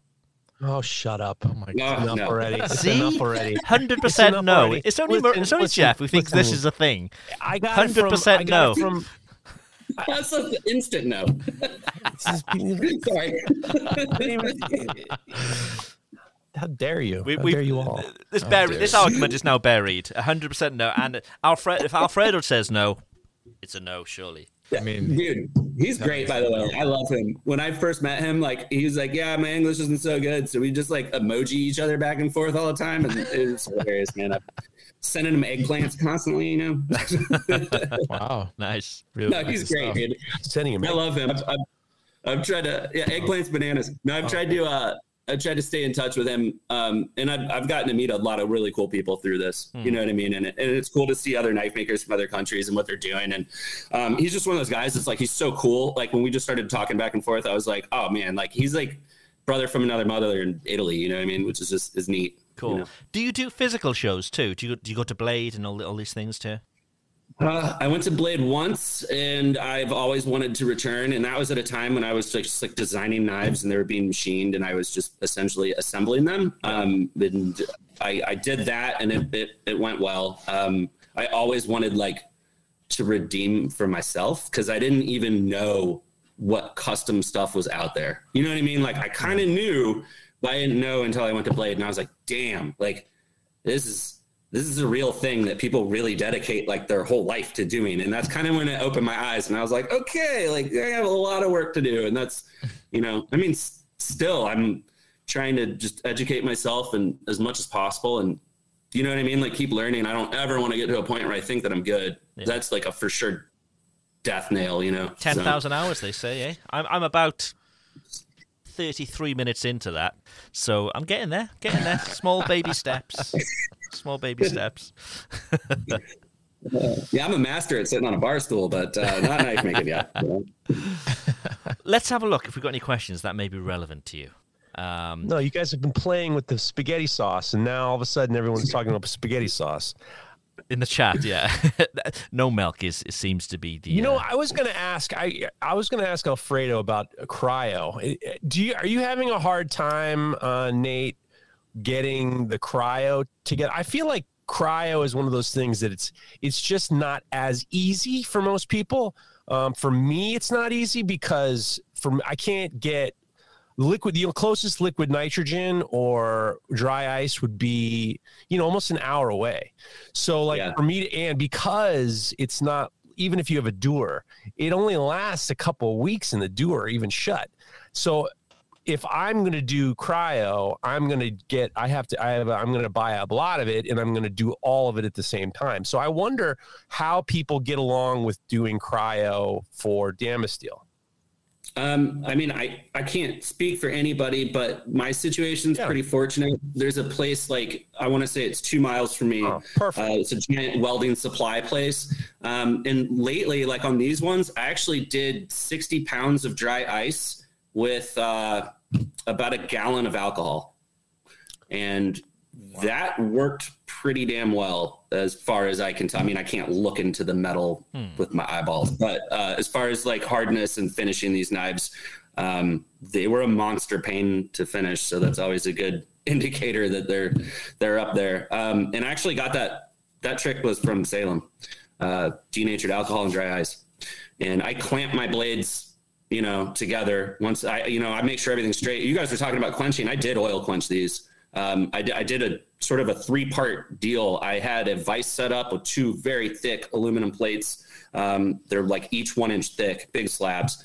And I came out of the kiln right into that and then immediately blew compressed air on the bolster and then went into oil to get everything consistently, you know, there. And I forget what time frame it is now, but it's like you have like, you know, 60 seconds, 90 seconds to get it from 2000 degrees to like room temp. Like it's pretty fast. Um, you don't need to be nearly as fast as like oil quenching carbon, I think. Um, and I know a lot of that pr- process like happens after the quench, you know, it's, it's when it's sitting there that it's still working. But, um, yeah, I just I was uh, I was really nervous about heat treating these. To be honest, I mean that was the biggest thing that I hadn't even thought about because I didn't know how to forge these to begin with. You know what I Yeah. mean? And all of my integrals I've been making have been from rectangles. Yeah. You know what I mean? Or like some kind of block that I can weld up and be like, all right, separate here, draw out here. And this is a round bar that's only one inch. I remember when I opened the package, I was like, damn, like that was stupid. How Like, how long should've you been using. Dharma Steel? How long have you been using it? Uh, about three years or so. Right. Okay. Cool. And I've always done uh, flat stock, you know, um, and always been super happy with the results and really happy with the knives. And everybody I've sold them to has been happy with them, That's uh, cool. as far as I know. So Um, okay, there, but yeah, there's like- there's a best in show coming up, um, and people can vote on your page. So why should people vote for you? Oh, cue the sad music. I'm coming No, in no, sappy. no. Whoa, Um, whoa, oh, yeah, whoa. go ahead. What do you take me? What do you take me for? no, I just I I mean I'm going to talk myself up, which I never do. But uh, I can't believe you did that. You did it. You as outrage. That's what he came for. gonna- He clearly came for that. Colorado Bruce is gonna give us a, the problems again. He gonna change his. He gonna change his. He gonna.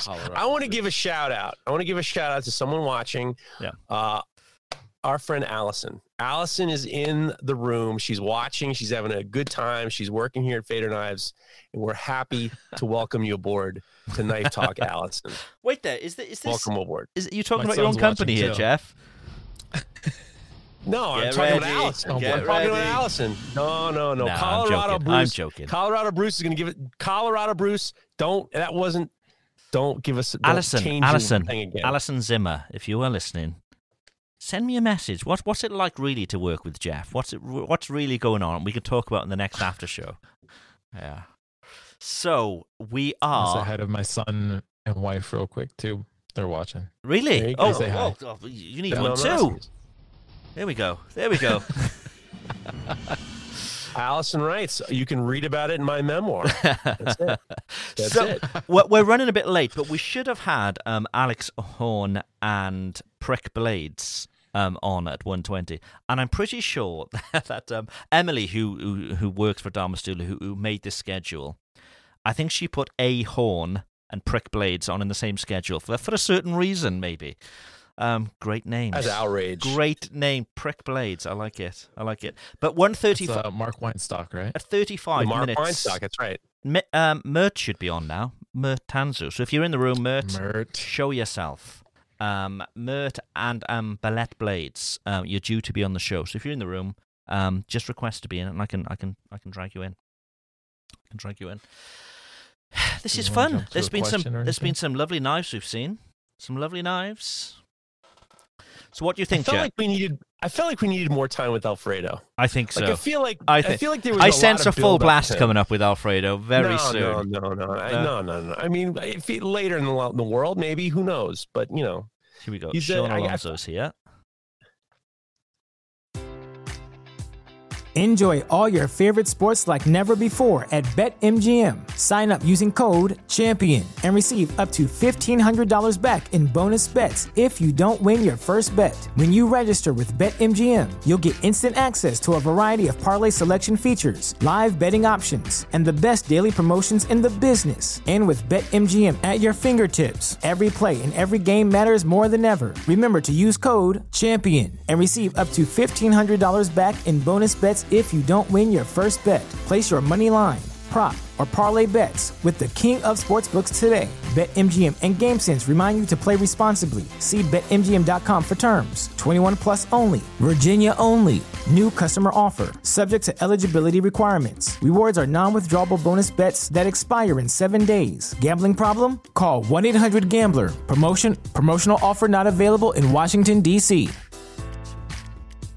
At Parker, our purpose is simple. We want to make the world a better place by working more efficiently, by using more sustainable practices, by developing better technologies.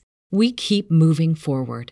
With each new idea, innovation, and partnership, we're one step closer to fulfilling our purpose every single day. To find out more, visit parker.com/purpose. Parker, engineering your success. There we go. Hey, there we go. Hey, Sean, how are you? Hey, Sean. Hi, hi, I'm good. Yeah, how are you guys? We're good. We're good. I've I've had a couple, so I'm getting there. You, is that a knife? is that a knife right in front of you? Yeah, yeah. It's the one I made out of horn, actually. Like, um, yeah, I've been having a blast with all these crazy materials. so, yeah. Cool. Cool. Sh- Um, unsheath it. Let's have a look. Let's have a look. Oh, yeah, okay. Uh, so this particular. He's wearing gloves. This guy's serious. He's wearing gloves. No fingerprints on his blades. No, it's more like I, I really stained my fingers when I was working with some dye. so it's like there's Fair black splotches on it. So yeah, this is the one I made out of the handle sculpted um, out of some albino carabao horn, and albino carabao is like a water buffalo that's native to the Philippines. Ah, wow. And it's it's it's it's really cute. It's colored pink, and uh, yeah, I made it out of this insane, wow, crazy looking horn. Wow. Yeah. Wow. So yeah, I've been working like I've, I've been like super obsessed with working with material that was once alive. Hmm. So I've had some bone, I've had some horn. So yeah, Your place must stink. Your place must stink Yeah, when you get grinding. yeah, yeah. So like I, I make sure to do it like late in the day so I can Yeah. leave right after. Yeah. Sean, I I heard you on a podcast before, and you were explaining the derivation, the the origin behind the name Balete Blades. Can you can you retell that story, please? Yeah, so it, it's it's for, so we have a tree in the Philippines called the balete, um, and it's because I wanted to bring something Filipino to the world stage, something from my culture, and here in the Philippines, like knives, purchasing knives, like high end knives, it's not really a thing. Like here, everything's crude, everything's like used for tools. They, they like whack it through wood, they use it to dig holes. So um, I wanted to bring, I wanted to up that a little bit. So if I was to bring something to the world stage, I didn't just want it to be Sean Alonso. I wanted it to be something Filipino. And the balete is something that's super deep into our culture. Um, there's like all these crazy stories about a balete tree. It's like a tree where all the monsters come out of. it's the tree that people pray to to get blessings and you pray to to curse other people. But but then it's like a really mystical tree. It's not good or bad. It's just a really benevolent or malevolent tree. And there is a there is a version of the balete story all throughout the Philippines. Like I worked in Luzon and I worked in Mindanao, which is like east coast to west coast, like that really far distance. Hmm. And they both speak very different languages, but then they all have the same. They all have their own story regarding the Balete tree. So the Balete is like something really Filipino, and I wanted to bring that to the world stage. So that's basically the story behind my brand. Cool, cool. And is it use is it usable, Balete? Is it is it, you know the wood from the tree? Is it Like usable? I, I've or- tried. Um, it's it's a really it's it's actually a really ugly wood. Oh right, okay. it, it looks yeah yeah it looks a lot like mahogany. Um, it, it's uh, I think the English name for it is parasitic fig, and the reason it's um, tough sell. It's a tough sell name. Yeah, the Paraceta. Yeah, it doesn't doesn't sell sell well. name. That Yeah. one. That's a tough sell. It's, a crotch kind of- wood. It's like it's a crotch kind of crotch latex grain thing. wood. It's hard, man. Yeah, yeah. It, so the balete actually, it, it's not really a tree-ish. It's like a, it grows in tendrils. So it wraps itself around the host tree to start its life. Ah, okay, okay. So over time, it strangles that tree. That's why the oldest balete trees here in the Philippines are hollow, because it, it creeps up a living tree and then it kills it. Oh wow. So that's how it starts its life. Yeah. Good name, good name for a knife company. Okay. Yeah, yeah. So we mentioned this before. Um, I think I think I said to Alfredo about um, you said there's maybe not so much of a market in the Philippines for high-end blades. So where are your customers? Are you, you shipping them worldwide? Where where are your customers? So um, a lot of it is in the states actually, Wow. and I got some in Australia and um, Malaysia. Like not much here in the Philippines. Although I say that really gently because some Filipinos are my best patrons. Like every time I have something crazy, like um, every time I try something new. Like recently, I tried forging integrals, which are fucking insane. it's this insane rabbit hole. Like, I'm sorry, I'm not supposed to swear, but then Don't worry, you- you're supposed to swear. Don't worry Yeah, about that. it's Don't all good. I, I've been bothering. Obviously, you don't listen to this streamer I follow. podcast, Sean. Sean's Yeah, not listening to this I listen to podcast. the podcast. Come on, man. Don't worry about so that. So, like um every like I've been bothering so many makers about integrals. Like it's just this insane rabbit hole. Like how you pinch out like this is an integral uh, I I forged out of Damasteel, and it's the first integral I've ever done, and it's, Oh, it's just really difficult to work with this material. Like I've been bothering this guy named Joshua Prince. He's been a lot of help. Yeah, this guy's in the house. Don't worry, Josh. Yeah, yeah, yeah. Um, and I, I'm really thankful, and grateful for all his insight. Like, especially with like forging out the proportion of the integral, because like when I first tried it, it was super messy. Like the heel was super far, and like the bolster didn't just line up. So yeah, every time I try something new, it's always it's always usually a Filipino who uh, reaches out and, and says like, "Hey, Sean, this is really cool. Um, I want to purchase this, like even if it's just a concept." Oh wow. So yeah, I say that very gently because that doesn't happen anywhere else. So how many knives are you exhibiting today? Uh, just two. Just so two. um, one is like this, the one I made out of bog oak, carabao horn, and the other one is a gyuto, like a K-tip S grind gyuto. And um, I've been doing a lot of these crazy S grinds. Like um, it's like a really deep S grind. Um, I, I know. You can does, actually like, see really you can actually see on the screen the, the S grind on there. Yeah, yeah. Wow, that is deep. Yeah. It's like I, I think another maker does S grinds like this. It's Max Albert from Majime. It's like I actually got the idea from him because his S grinds are wonderful. It's like it's a really deep S grind, and you can see the transition. And I thought that would be really cool. Hmm. So yeah. Cool. Any sort of Dave Matthews stories about the handle at all, or no? no, We're no, done with the Dave no, Matthews. no okay. evil tree. no, it's just Amboina. It, like Amboina, um, like I, I know like some of you guys work a lot with Amboina, and Amboina's native here in the Philippines. So Really? I source my Amboina locally, and uh, locally it's called Narra. It's not. So Amboina that's harvested from Indonesia is a little bit darker. Um, Amboina here in the Philippines has a lot more vibrant color. It's a Oh, lot wow. more yellow. Yeah, yeah, and two tone is apparently a lot more popular here. So yeah, all my Amboinas harvested from the Philippines, and Cool. yeah, Nice, nice. I like. I love it. It's really figured wood. I really like it. It's, very, very nice. yeah, yeah. It's, How cool. How how is it? Uh, how has lockdown affect? I know that the Philippines is going through some severe lockdowns. How's lockdown affected your work? Well, so I I, I normally work. Um, well, I, I've had a problem with um, getting here to the workshop because here in the Philippines they like to lock down roads. Right. and people are still going out despite despite the lockdown policy and like the government is just yeah um i it hasn't really been that much affected although a lot of my local customers like i've had two local customers pull out their orders because medical emergencies and all that hmm. so in the large part the work hasn't been that much affected because you know the workshop is indoors. I self isolate anyway, so it, it hasn't been that much of a problem. But it's mostly just the transportation and the shipping Getting around. because Yeah. shipping, shipping has been like really irritating because they have to go through a decontamination process before they ship out. But right now, I think it's easing up. You know, um, it hasn't been that tedious in the past month or so. Like, it's slowly going back to normal. Like, I, I know you guys are in different areas. Like, how, how's the lockdown there? We're, we're in four. no- We're in four different time zones here. This is crazy. Yeah. yeah. Well, I only know this because my business partner does a lot of business in in uh, in the Philippines, and I hear, you know, almost every other day I hear the problems that are going on there. I know that it's much more severe. There is no lockdown here in New York. You know, Oh, okay. so Yeah. Wow. So I think Sean, you're part of the show now. Nobody else is waiting. Um, Mert hasn't even bothered to show up. Oh boy. Show some respect, Mert. If you're listening back on Monday, but come on, we sit through your podcast every week. Oh, jeez. Anyway. well, what time is what, Sean? What time is it for you right now?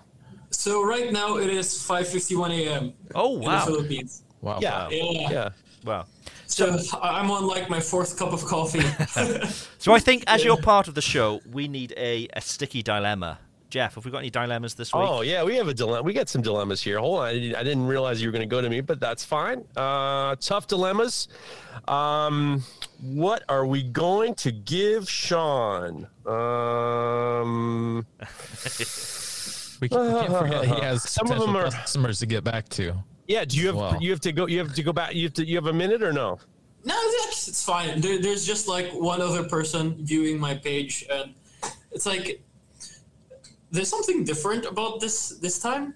Like I, I don't know what it is about um, the page, the knife maker page. It's like I'm not getting as much response as I did last time. So Well, look, if you've it's got a customer there, get to your customer. That's more important. Yeah, these, no, no, these not, these not right now. Like right now, it's empty. I'm like checking it every now and then. Okay. You, So, yeah. whenever you need to leave, just leave. It's not a problem.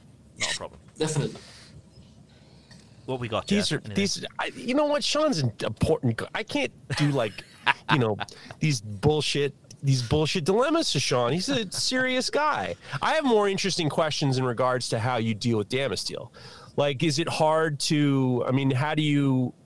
Once again, do you have a hard time with cryo where you are? Do you have a hard time getting a hold of the stuff for cryo?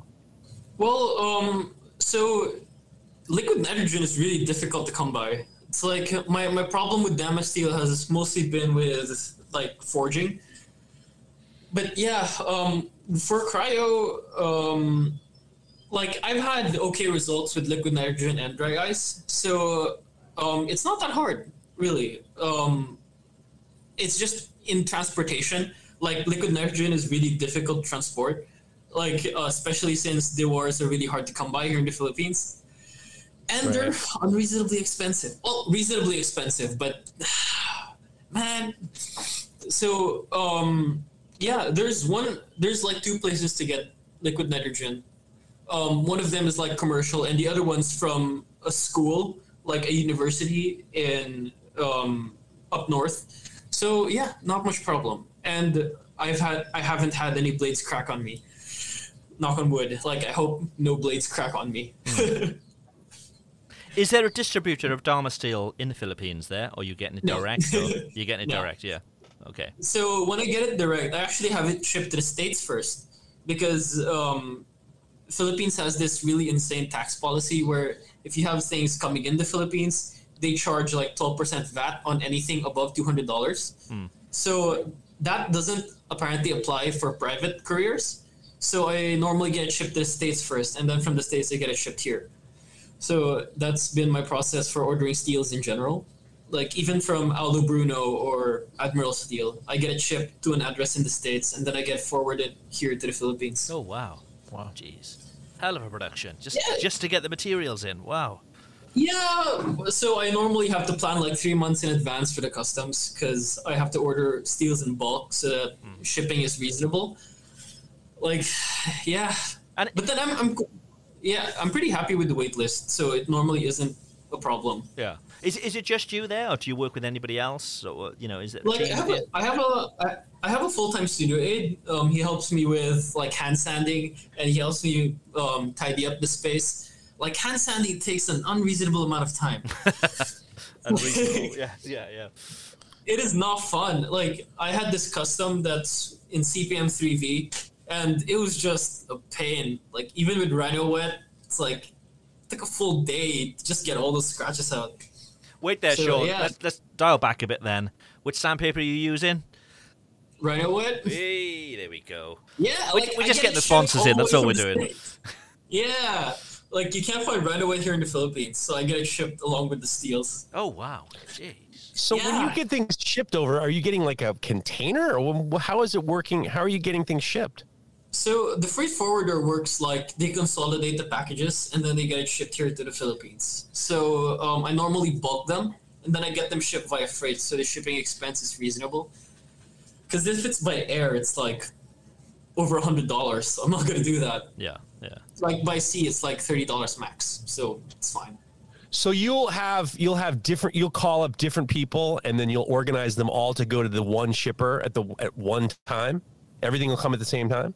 Well, there's this service called Shipping Cart where they consolidate everything in a box. So, yeah, um, it's like a it's like an online locker where you have your own account number and you get everything sent to that account. Oh, cool. Like like a virtual address, it's all sent in- and they'll forward it from that. Oh, that's cool. And then and then they'll and they'll and then do you have to like I'm just curious, this is fascinating. So do you say, all right, I'm gonna have everything shipped at this particular day? So you call up Aldo Bruno, you call up Admiral Steel, you call up all these guys, and then it, once do you find out when it all comes in, then they ship it, or is there like a specific date, or is there someone like monitoring how much So- before it all ships, or? Like you have a locker. You have like a shipping cart locker where um, they could hold something free of charge for 15 days. So i normally get it in like a ballpark. I, I normally time it like accordingly so that it all arrives at the same time and then i get it shipped it's it's normally it's not normally a problem it's like what what how the problem is usually in the exotic materials like when i get like mammoth or bone or horn shipped from the states because the shipping cart has a policy on shipping dead animals. Like they, they don't like it when I do that. They, they also Fair don't enough. like it. Yeah, We've, yeah, we've got yeah. Rodney Philman in the chat who said he loves your work, Sean. So yeah, there's Oh, thank you so much, Rodney. Cool, cool. Uh, We've, yeah. we've just been joined by um by John Phillips, um uh Phillips Forge. Two guys there. What's up, guys? How's the show going? How? It's great. You look like How's- you're on like a YouTube set. Like that's your YouTube set, and you sit there and you, you give demos and stuff. Are you are you guys at like I an wish. all? Are you guys like an all you can eat buffet or something like that? I mean, it just seems like there's an Yeah. exorbitant amount of food there. What do you what do you got? Yeah, you- there is. We have we have uh, we have bacon cheddar pretzels. We got some some mango bites. We got some chickpeas. We got some pickled onions, beef jerky, arugula, salami. We got ten types of cheese back here. Wow. Are you guys also high? What's going on?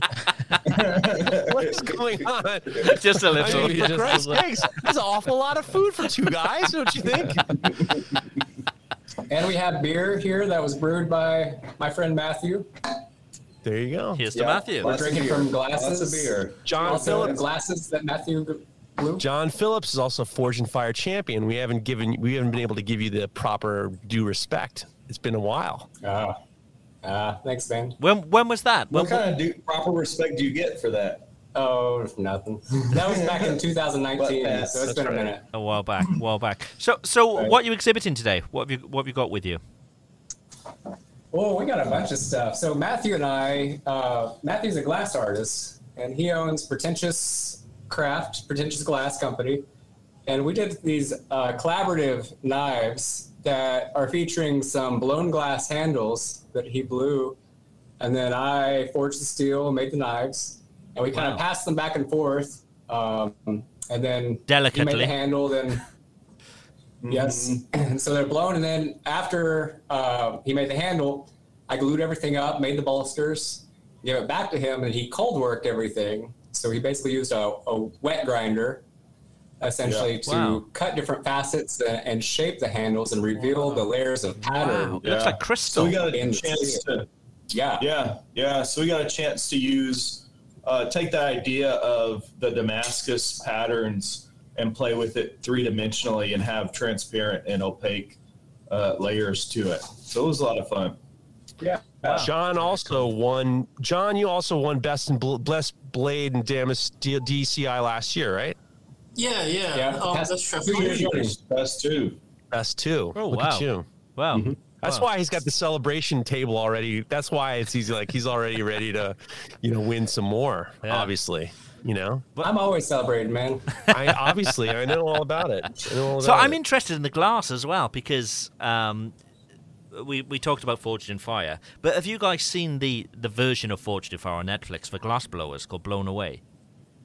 Yeah. really? Yeah. That I, I was, I was, uh, yeah, I was, I was just amazed by that. So I'm wondering, with the glass, do you go through that whole sort of tempering process like you would with steel, to, so it's not so brittle, that kind of thing?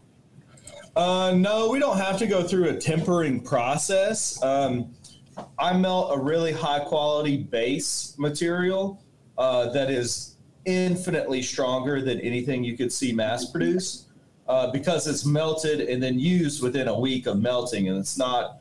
A, you know, it's not remelted multiple times. Every time it's remelted, it loses flux. It loses some of its strength. Um, so, but yeah, the the blue um, bamboo chef's knife. That was a color that I melted from scratch, a copper, uh, copper blue color. So that's Oh, wow. uh, Wow. which is really rare to melt your own. Yeah. And that- so, color. so how delicate is that? If that were to be dropped from six inches, is that in danger? Or is that? It's not. No, it's it's it's strong. And I also went through how uh, we developed the forms uh, and how all the cold working was to make it as strong as possible. There's no super. It looks like, especially the uh, cleaver, it looks like it's got a lot of facets and sharp edges, but it's all like rounded off just enough to be Hmm. really, really structural. Nice, nice, really interesting that kind of stuff. Uh, Yeah, I love glass. I think it's just such a beautiful, beautiful thing the way it refracts light and so on. I love it. But uh, yeah, I'd love to see those in person. Cool. Well, the- you know, it is. It is there is a lot of similarities Hmm. between glass blowing and and and and bladesmithing because there are, you know, you know, you still have to kind of normalize. I mean, glass has to be put in a kiln for a long time to kind of like settle down. Mm-hmm. And that's obviously not the right expression. I'm just saying. I, I just know that Yeah, you can't just yeah. blow some glass and then give it to somebody. You gotta. It's gotta be in a kiln for quite a while, right? Mm-hmm. Yep. Yep. Yeah, you have to properly anneal it. Yeah. Cool, cool. Well, look, we've got Yeah. Michael West who's waiting to come back. Um, we, we spoke to Michael earlier in the show, but um, he was muted the whole time. He couldn't unmute. So you guys stay anyway. I'm just going to bring another another person back in.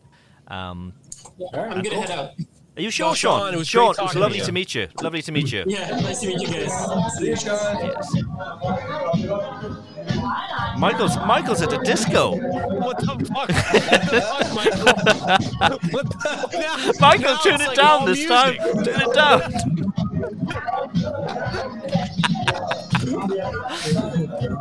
down. I don't know what's going on. What's your pleasure? this is the greatest. Michael's the best. For if you're listening to this on Monday, Michael came on earlier and he was muted and he was lip syncing curse words and screaming and his face look was going crazy. He finally gets back on.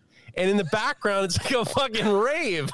He's losing his fucking mind. That's somebody he's irritated again. That was the best. Brilliant. I hope the next time I want to know what happens the next time. We got to get him back on. Michael, That if you're listening. Michael, maybe turn the radio down. Come and join us. Come and join us. You're welcome. That was, He had a drink. He had a drink. He had a drink. He was all ready to have a good time. And the fucking music was Josh going Prince has got it there. That was some 70s disco. Yeah. Wow. Oh my god. He was settling down with that drink, and then what? What the fuck's going on? he jumps back out. Ah. Ah, so John, what's what's going on with the knives? Um, have you sold any yet for the show? Have you got any any any Yeah. contacts yet? What's what's going on? I've sold everything except for the big soba noodle knife. So I made this big honkin' cleaver here. Oh yeah. It's the only thing that's left. Wow! Wow! so the circle came actually. I tried to forge weld another pattern into that, but I think that my starting stock wasn't quite thick enough, and the forge well didn't take. So I incorporated it into the stand here. Ah. So you can put it in, it locks into place. Oh. There, there's some better pictures of it on my on the knife Nice. listing page. And that's on the only knife you have available now from the Yeah. show. Wow, wow. Yeah, that's great. Congrats. So if you want one of one of the knives, Yeah, you know where to go. Head over to his booth and um, start the conversation. I suppose. Cool. Yeah, yeah, I've got everything listed up on my website. Um, you go to the Damasteel Chef's Invitational page, and there's a password there. The password is DCI, very simply, and uh, you can purchase whatever you want right there. Well, Nice. soba knife. Nice. so, so what do you think of this kind of show? Does this like work for you as a maker? Because you know you're not you're not having to travel. it. You can sit there. You can have some nice food. Yeah. You got your buddy over. You you can obviously get high. You can do what the hell you like. This this must suit you quite well. Yeah, it does. it's great. I enjoy it. I mean, you know, I have customers from all over the world that can drop in and say hi and hang out with me. Hmm. Um, That's great. I think it's great. I mean, I can't wait to be back in person and see everybody again. But in the meantime, this works. Paul Belletta has a good que- had a good question for both of you. How do you attach the glass handles to the tang? Do you still drill through the glass?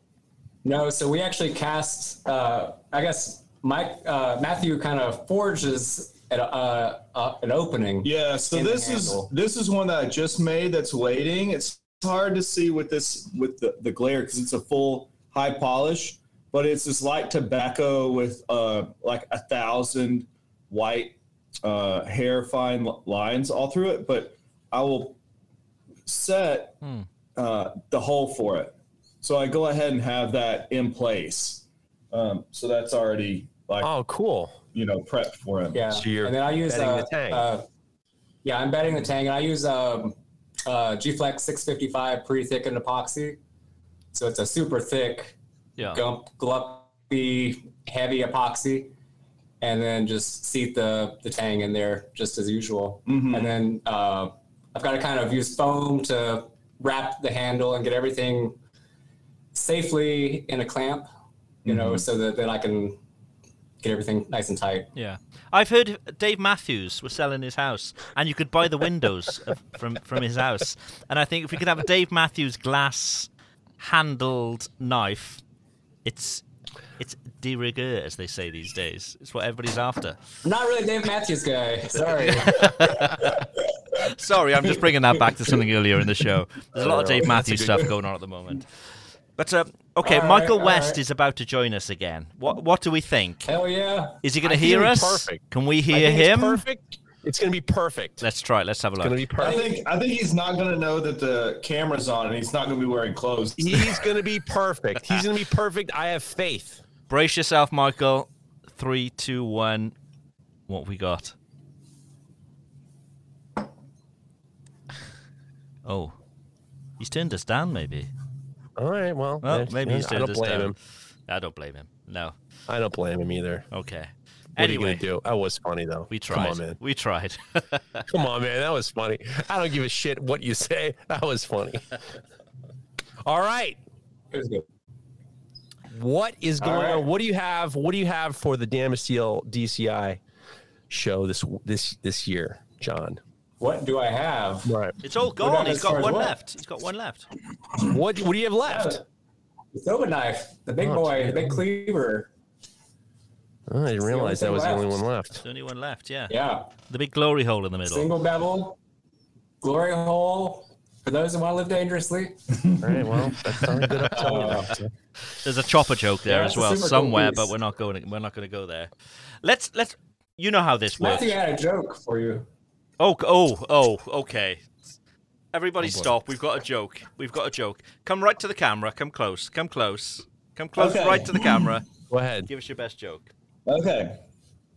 Uh, this isn't the best, but I heard that there was someone participating in this invitational. Michael's here. Uh, Michael's here. Wait, let him tell the joke. Hold what you got. Hold what you got. Okay, okay, Can you hear me now? We can hear you, Michael. there's We can hear you. Oh my participating. god! it's Let's- a miracle. Let- let's- tell the joke. Tell the joke, and then we're on. Just with a, Michael. we'll Go be with you in a second, Michael. Just a second. yes, We've- great. John is telling us I'll the joke. Hang on So- there. Yeah, John, won't wait go there, wait there. There's there's there's someone there's someone participating in this invitational. Who has uh that has a small dick and sounds like an owl. I'm not falling for that bullshit. I'm not gonna You say- gotta- you gotta- you gotta take- I'm you not can- gonna say who. whatever, You should start eating, motherfucker.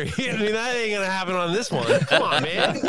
Come on, man. Oh, you know, you know what? For that one, tonight, but not last night. you got to go for that. You got to go. Yeah, you get the hook. This is all Michael. This is all. This is all you, here. Michael. Third time lucky. Hi.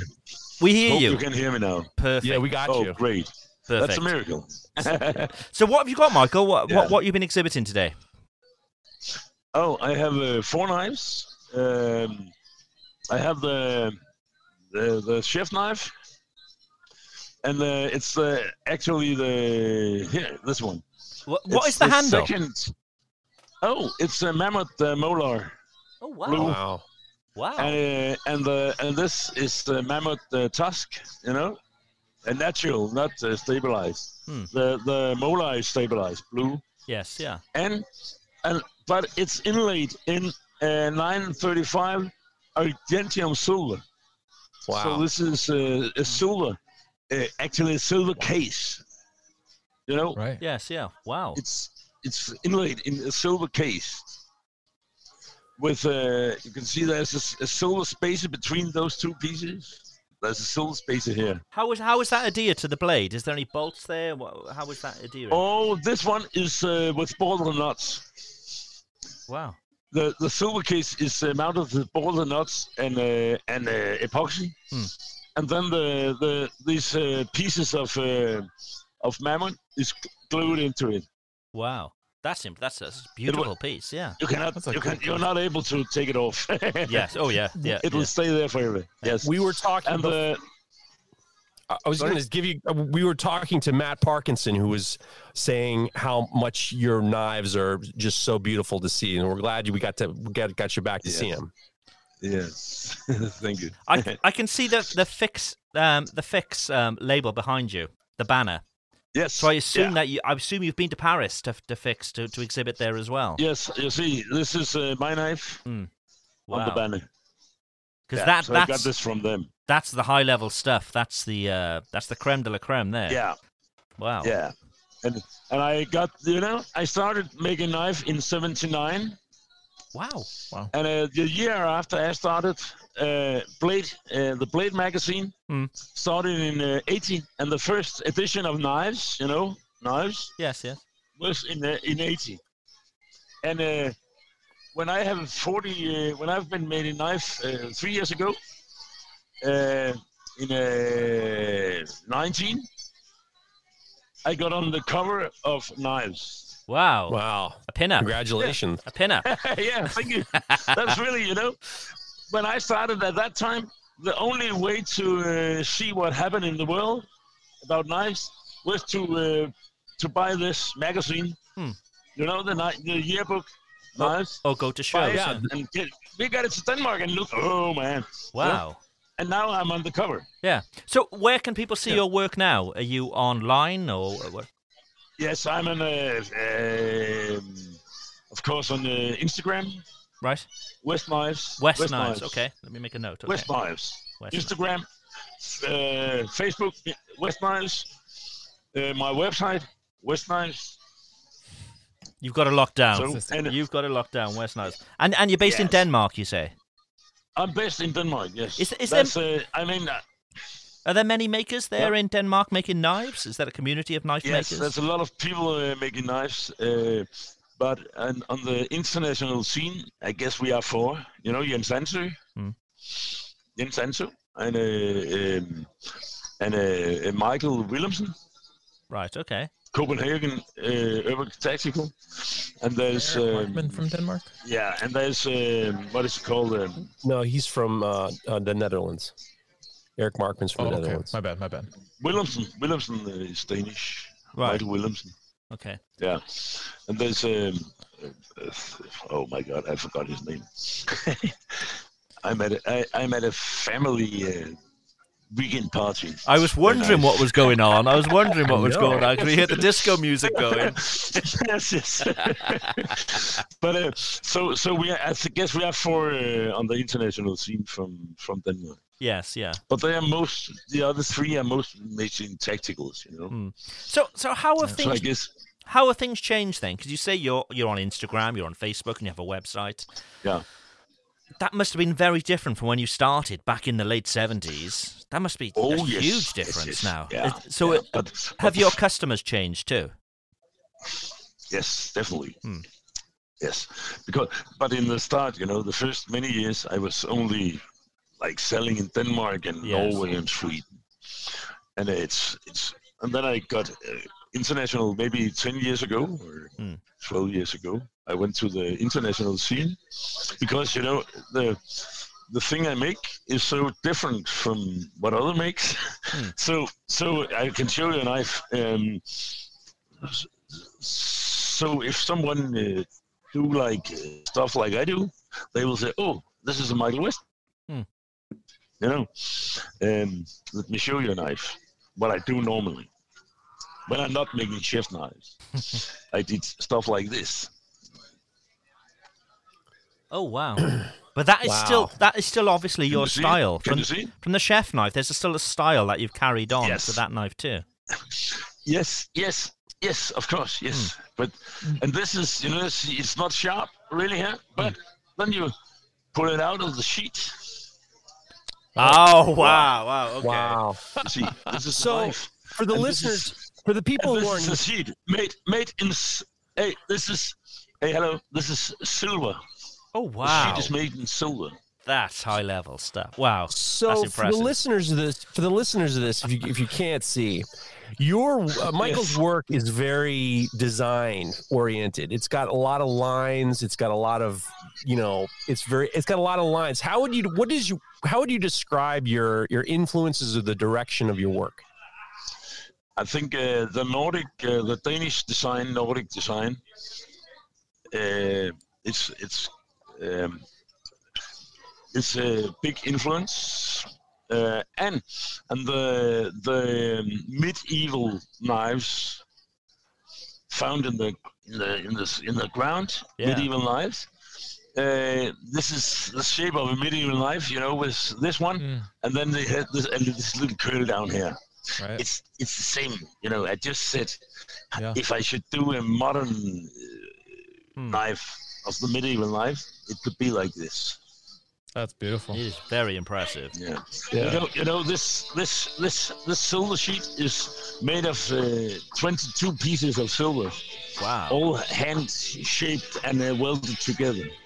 Jeez. Wow. Wow. That, that is beautiful. Absolutely beautiful. Black Betty. Yeah. Get Black Betty in the background. Listen, Michael, we're going to let you get back to your family, and we wish we were there. You're having a better time than us. We wish we wish we were I'm there. Happy, I'm happy I was. Uh, that, that this actually worked now. yeah, I'm, we're, we're very glad we got to speak and and see that Definitely. amazing knife. That was it was, it was like an Yes. illusion. Beautiful. It was like an illusion. Thank You you. tricked us with that. That, that was beautiful. Thank you. Yeah, you tricked me. Yeah. Westknives.com. Westknives.com, everybody, and West Knives on Instagram Yeah. and on Facebook. He's everywhere. Yes, and I think. Hopefully, we'll speak to you again soon, Michael. Thank you very much. Yes. Thank yeah, you. we will. Thank you. Thank you. Bye bye. Bye. You made it. Wow, Michael that West. was trippy. The way he pulled that out. So what? That surprised me. Yeah, we've got Christian um, waiting. I, I'm not sure where Christian is from. I've lost all all sense of who's who at the moment. I'm actually almost from uh, Denmark. I'm uh, in Sweden. Christian's, is in, Christian in Oh. Sweden. So I'm like, probably, I think West Knives is based in Copenhagen. So I'm like mm, 45 minutes from him at the moment if you drive over Öresund. Oh, wow. He's having a he's having a pretty good party over there right He's now. having a party. You want to you want to get so over there, I- Christian? you might consider going over I there. had a, we have a, this is actually in the family farm that I'm in. Oh, wow. 23 hours at the evening here, and we had a farmers market today. Yes. So I'm still here, and the rest of the family has just left me. Oh wow. So- Okay. Okay. Be Yeah, careful. I of can see a knife in a Right. vice there. I think. Be careful. There's, Yeah, I can see a spike sticking so up. I'm actually doing a Kyle Royer coffee break now. Oh wow. because Okay. Okay. So so what's the company, um, Christian? What what company are you from? It's Scania Steel. It's uh, yeah, right, on Instagram, on Facebook, etc. Just as West Knife, which is actually a huge inspiration because he makes crazy good knives. Yes. Yeah. I, yes. I I don't know if you could see then what what, what he showed us, but he, Yeah, and that's why I've seen that before. So yeah. wow, it's impressive. It's impressive. So show us your knife. Pick that knife up. Let's let's have a look at your, at your work. Yeah, and this is just this is a custom order for an old friend. It's just a small paring knife, which uh, so that's nothing special. It's just an octagon, a Oh, it look- it looks bar, wear handle, wa handle, octagonal handle, Hmm. uh, amboyna, some bronze, some more amboyna, and then of course uh, mirror finished Damasteel. What pa- what pattern is that? I think that one is actually Vinland. Why? Okay, cool. So, Cool. you know, some kind of chaotic pattern. And of course, I have some more on the back here. And the, this glue up actually went really good because I had um, embedded the handle before and I just, yeah, it was some squeeze out and it went really nice. What I'm always am- what I'm always amazed with with these Damasteel knives that we see is that the beautiful mirror finish that they're all getting. So so how are you finishing? Because you know once that's Well, hardened, that, that's one of these- that's a tough that's a tough blade to, to, to finish to that level. So how are you doing that? Yeah, Have you any tips for our listeners? Enormous amount of work. I usually take, and on the belt sander, belt grinder, go up to like 240 or 320 grit, something like that. then you start the hand sanding process, and that's just backbreaking. Yeah. Because you start that like 280 or something like that, and then you being go up to 600, maybe 800. And then you think, well, that's it's, it's looking rather nice. So then you go and do a test, test etch and a test polish, and you see all of the grinding marks or the hand sanding mark that is left on the blade, and you just have to start over again. Start over again. Oh, jeez. Christian, I have a question for you. You know, one of the things I remember talking to, I think it was Jeremy Spake not too long ago, mm-hmm. is he told me that he was talking to some knife makers who were saying that when you start hand sanding, if you hand sand at a higher grit to start with, you're mm-hmm. you might get it might be a lot lo- more work, but it's also you're getting a you're getting a more of a, a matte finish to the to your satin finish. Is Yeah, it, but- but with with I would think that with Damasteel that it's so work hard, it's so hard.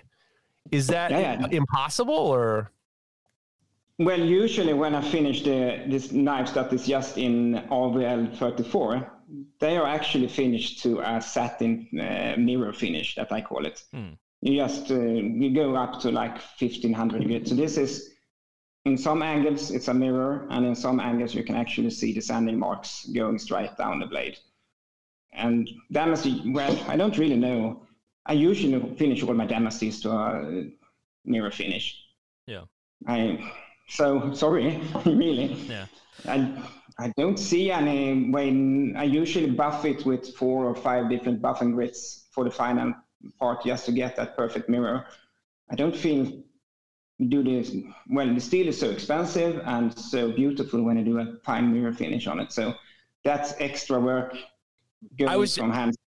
I was just getting to the point that it's the the hand sanding is very hard with with. Yeah. It must be very hard, maybe more hard with with Damasteel. Yeah, usually because you are hardening to 63 HRC or something like that. So it's backbreaking usually. And that's why I usually do some etches between, if you go up to 600 grit, then you can etch it. And then you actually remove half of the face of the blade usually because it etches. And then you get half the amount of blade to hand sand. Oh wow. Oh okay. And then Hadn't you can do about that a couple of times. And then you also remove, you know, half of the scratches, of course. Yes. Yeah. and then you go to buffing buffing stages after that. So usually a blade like this, when you're working it on and off, you know, in the, because sometimes you get a little bit tired of it, it can be a process up to a week before you're really, you know, you put a couple of hours in it per day, and then yeah, you don't want to see it anymore for that day. Yeah. usually. Get rid of it. Yeah. So that's a long process that way because mm, let's see, it could be maybe 10 hours, five to 10 hours hand sanding and uh, polishing just for one blade at least. Oh my god, that is so much work for a lot of hand sanding. I mean, I mean, when you get, yeah, I'm interested in the market there in Sweden. So is is there a, a big because you know the population isn't huge there. So is there much of a market? million, something like that, so small part of New York City or something like that, you know. Yeah. So is there much of a market for these for these blades, which are well, obviously usually there's actually very specialist? a quite big knife community that's but much carbon steel, much pattern welded, uh, small, uh, small you know really good smiths that are actually doing really great job. Hmm. Probably inspired by the Americans Hmm. from the beginning. Yes, because yeah. you have an enormous, you know, explosion over there on the other side. Hmm. So, but let's say like, I think 10, 15 people maybe make a living from it day to day, something like that. Wow, that that that that little. Wow, wow. Okay. So I But, assume. uh, lots of makers that do it part time. So I assume a lot of your customers are international as well. Then. Yeah, yeah, of course. Yes. Because when you get down to Damasteel, you usually get maybe people from USA or people from Thailand or anywhere Hmm. that actually wants to have the best of the best. Hmm. And then it usually is a custom order or something like that. Yes. Yeah. Sorry, Mareko. I know you're going to say something. Oh, I, I was just curious if Christian, do you have, I don't know, do you feel like an extra level of kind of like national pride or something around the fact that the material that's being used in this show is, I think, it's pretty well agreed upon is some of the best material in the world to make knives from. And so to be from that country, I mean, what is that like? Well, of course, it's uh, when I began making knife and actually understood that Damasteel was Swedish like 10 or 15 years ago. uh, Of course, it was a piece of pride because Sweden has a long, you know, steel tradition history. Yeah. dating back, blah, blah, blah, forever. Mm, and then, yeah. ooh, Damasteel, cool name. And you check it out, ooh, Swedish. Mm, that's really nice. You know, Hmm, Yeah, yeah. probably have to check that out a little bit more. That's yeah. great. So, yes, of course. It makes up for a lot of the IKEA shit that we get around uh, around the rest of the world. How dare you? That's Don't get me started on IKEA. oh, my God. So, so Christian, where can people see your work online? Well, usually my Instagram page, Scania, Scania Steel, Okay. and of course Facebook. And there are some uh, links on that Instagram to if web shops, etc., etc. Cool. Cool. So We'll make that's the easiest. Just search for Scania Steel and you will find it. perfect. Perfect. Well, I I mean, how many blades did you have today in in your exhibit? I think I have three in Damasteel and could it be like three in RWL 34? Oh, we, we, so we can't talk. We can't talk about the non-Damasteel stuff. We, Ew, these are Damas we've got bills also. to pay. We can't. We can't talk about Nah. non.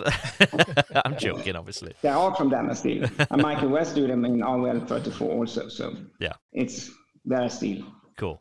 Cool. Well, thank you very No, much. no- none. I do will of course not have any non-Damasteel steel on a Damasteel show. So no. Of course, Six blades from their. Of course. A proud Swedish man. Good to hear. Good to hear. Yes. Thank you very much for joining us. Yes. Um, lovely to hear Yeah, about you um, know about about your story and you know the, the the fact that you know you're there in Sweden as well and you're you're a big fan of Damasteel. That that's always good to hear. yes, Um, of course. And a big fan of Michael West that we saw. we've just heard before. that actually that Michael won the best chef knife today in the Ah, um, probably. I'm. Uh, I the, voted um, for him, in the, course. in the, so. in the uh, the voting that's been going on. Um, so c- congratulations, Michael, if you're still if you're still watching. Uh, I'm sure it's very well deserved. Go and have a disco with the rest of your family, Michael, if you're listening. Thank you, Christian, and hopefully Yes, we'll get to meet have each other night. again soon someday. Thank you very much. Yes. Bye bye. Bye bye.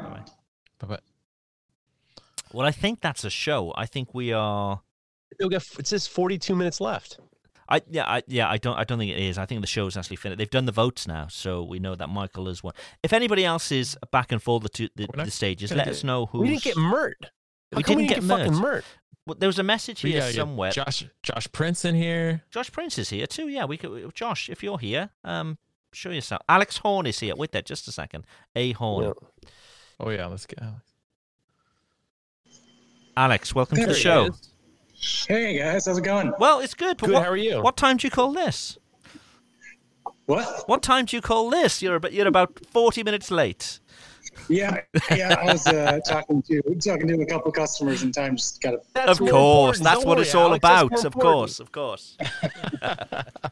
Gotta gotta gotta have someone bar me up before I before I talk to you. Guys. You got us, of course. Yeah. How's the show gone for you?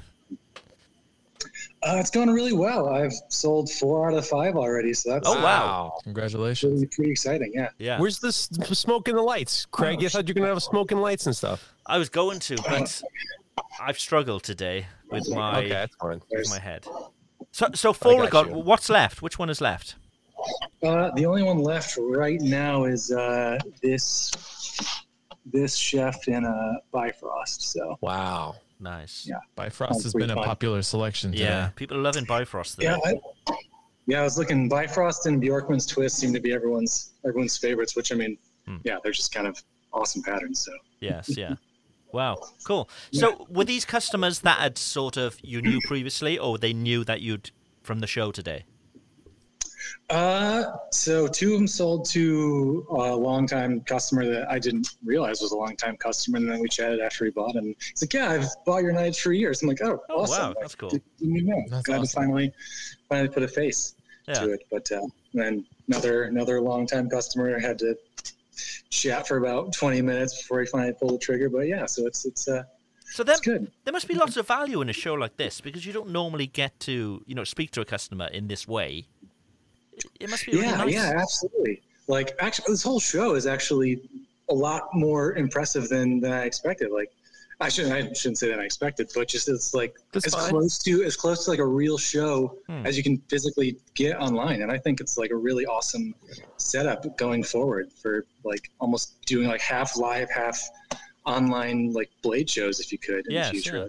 Do you awesome. feel like Alex? Do you feel like when you're having customers come into the booth, do you feel like there's there's this sense of urgency that somebody else could just kind of, you know, is there a sense of urgency from the customers? Like I can't just like chat because somebody might just come in here and grab the one knife that I'm looking for, or what are you Uh, noticing? I mean, I'd say for me, I'm I'm not exactly the most well-known maker on here, so Well, my sold stuff four is- out of five, so I mean that's pretty good. yeah. Yeah, so I mean, it feels pretty cool. But I mean, like, yeah, I think it's just a couple couple close customers that you know knew knew I was doing this. Like, yeah, I'll drop in and see what he's got and snag it when I can. So, uh, yeah, like you know, I'm I'm not uh, not a Mert Tansu or anything, so no one's chomping at the bit to get it right. Well, listen, when they come. Mert's name is Mud around here. He didn't show up. I we just don't said talk about Mert anymore. If you're in, the, if you guys are in, if anybody in the in, in the chat can run over to Mert's booth and say, "Get his ass over here," There was, there was a message. Somebody said that Mert is just staring at his camera, almost half asleep on his own. So may- maybe he needs. A, Aiden Mackinnon, Mackinnon said Mert is just sitting in his booth, not talking, staring at the camera. Well, it's probably like 3 a.m. in Australia. exactly. he's, yeah, that's the problem, I think. half passed out, right? News just in. Fingal Oh, yeah. has won the best paring knife, or paring knife, however you want to say it. Here we go. Paring knife. Nice. Congratulations. So Michael So and Fingal have won. Alex, how long have you been working with Damasteel? This is actually my first go at, at Wow. Damasteel. Yeah, yeah. It uh, it's actually my first time like heat treating stainless knives, to to be honest. But uh, like uh, the, the biggest hitch came was my first time doing uh, cryo on it, and like I didn't clamp anything up going into cryo. So pulling out, they took some some nasty warps, uh, ascending in temperature, which. Uh, you know, normally for carbon steels, you just shim temper them once and they're straight as an arrow. But these things, this is some tough steel. It doesn't doesn't move very easily. So I had to spend quite a bit of time straightening them out in the temper oven. But yeah, once once they got straight, it's been it's been pretty good. Do you think that you, uh, at this being the first time using Damasteel or stainless for that matter, do you think it would inform you on maybe pursuing using it more or using stainless? Uh, I mean, I actually had kind of a revelatory moment, like when I first etched the, my first finished blade and pulled out and just saw that awesome contrast and like mirror finish in the in the knife. It was like I, I really get the appeal of it in the sense of you know you with carbon Damascus. It's like oh, it's gorgeous, but then you have to take care of it, and then it patinas, and then you got to get kind of in the mindset already of you know having to maintain it. Whereas I just kind of looked at this and could tell like this is just always going to look like this. You know, Yeah, right. it's just a and like it's a good utility blade, but it's always going to have that consistent uh, beauty to it. So I just immediately was like, yeah, I, I really do get the the appeal of it in a way that I just hadn't really grasped before. What are some things that? So you said this is your first time really working with it. What are some takeaways that you had from this first time through with this material? Uh, actually, I think as far as takeaways, I was I was really impressed with how well it worked. Like I was expecting, I was expecting it to be a pain in the butt to grind and like blow through belts, but hand finishing it was just as just as good as other Damascus I've made, and uh, yeah, I, I was mostly just surprised with how other than getting them straight, how seamless it was to to actually work with it. So nice. Cool, Yeah. cool. That's great. So, who are your normal customers? Are they are they chefs? Are they collectors? Are they other knife makers? Who who who who's buying your stuff? Uh, I mean, I'd say I think it's mostly chefs. I'm I'm uh I'm I've gotten a lot slower as far as what I produce, so it's not like I'm just cranking out 100 knives and sending them to whoever whoever Hmm. whoever it is. But uh, so at least I probably have a little more connection to the customers in that sense, where you know I only make a few few a month nowadays, so I have the time to build up a rapport with them. But Yeah. yeah, mostly mostly chefs and a lot of home cooks slash collectors. Um, guy I was talking to has got five of five of my knives now, and just or, yeah, just picked up a sixth. So and he's just a, like a home cook that was a chef for a while. So Nice. yeah, it's it's it's it's, it's, uh, it's really really really cool to see that the customers actually use it. You know? Yeah, yeah, yeah. Very nice. Very nice. Well, look, I'm glad you've had a good show. You've got one knife left to sell, so you know you need to get back on that. And anybody in the on the chat who's after one of Alex's knives, jump over to his booth. He's going to be there now, and um, it's still Yeah. available. Um, Fingal is is looking to come back in. Um, so stick around, Alex. If you've got nobody in your booth, I don't know if you can. I don't know how this works. Whether you can see if there's people in your booth. I have to like you know like log out to. I'm not to- sure, but you you're welcome to you're welcome to stick around. Obviously, anyway. Um, let's see how drunk Fingal is. Let's let's let's have a look. He's had a couple hours. Yeah. Should we be drinking? It's only Stone noon. cold sober. Stone cold sober. Congratulations. Congratulations. Oh, we're our I guess our, our roving reporter Brigham Kindell has told us we, we didn't we didn't know this that um, Alex is also Forged in Fire champion. Oh wow. Wow. Didn't know. that. Fantastic. When when what year did you do that? Uh, that was 2019. Wow. Season. Apologize. season Congratulations. Episode, episode 11. You know, just you know, it actually just came out on Netflix, so it's, it's really funny. Every time my episode aired, I could tell because I'd get a random like influx of 10 followers out of nowhere. Yeah. Like, oh, 7 p.m. Like, must episode must have just. The aired. way I like to frame that is 40% of the people here have won Forged in Fire. That's the way I like to frame this. We won't say who, but Yeah. 40% of the people in this chat have won Forged in Fire. We also had Matt Parkinson, who just won uh, the best bread knife. He's the first Forged in Fire champion. He was on, and then obviously Mareko, Alex, John, um, Jonathan was on.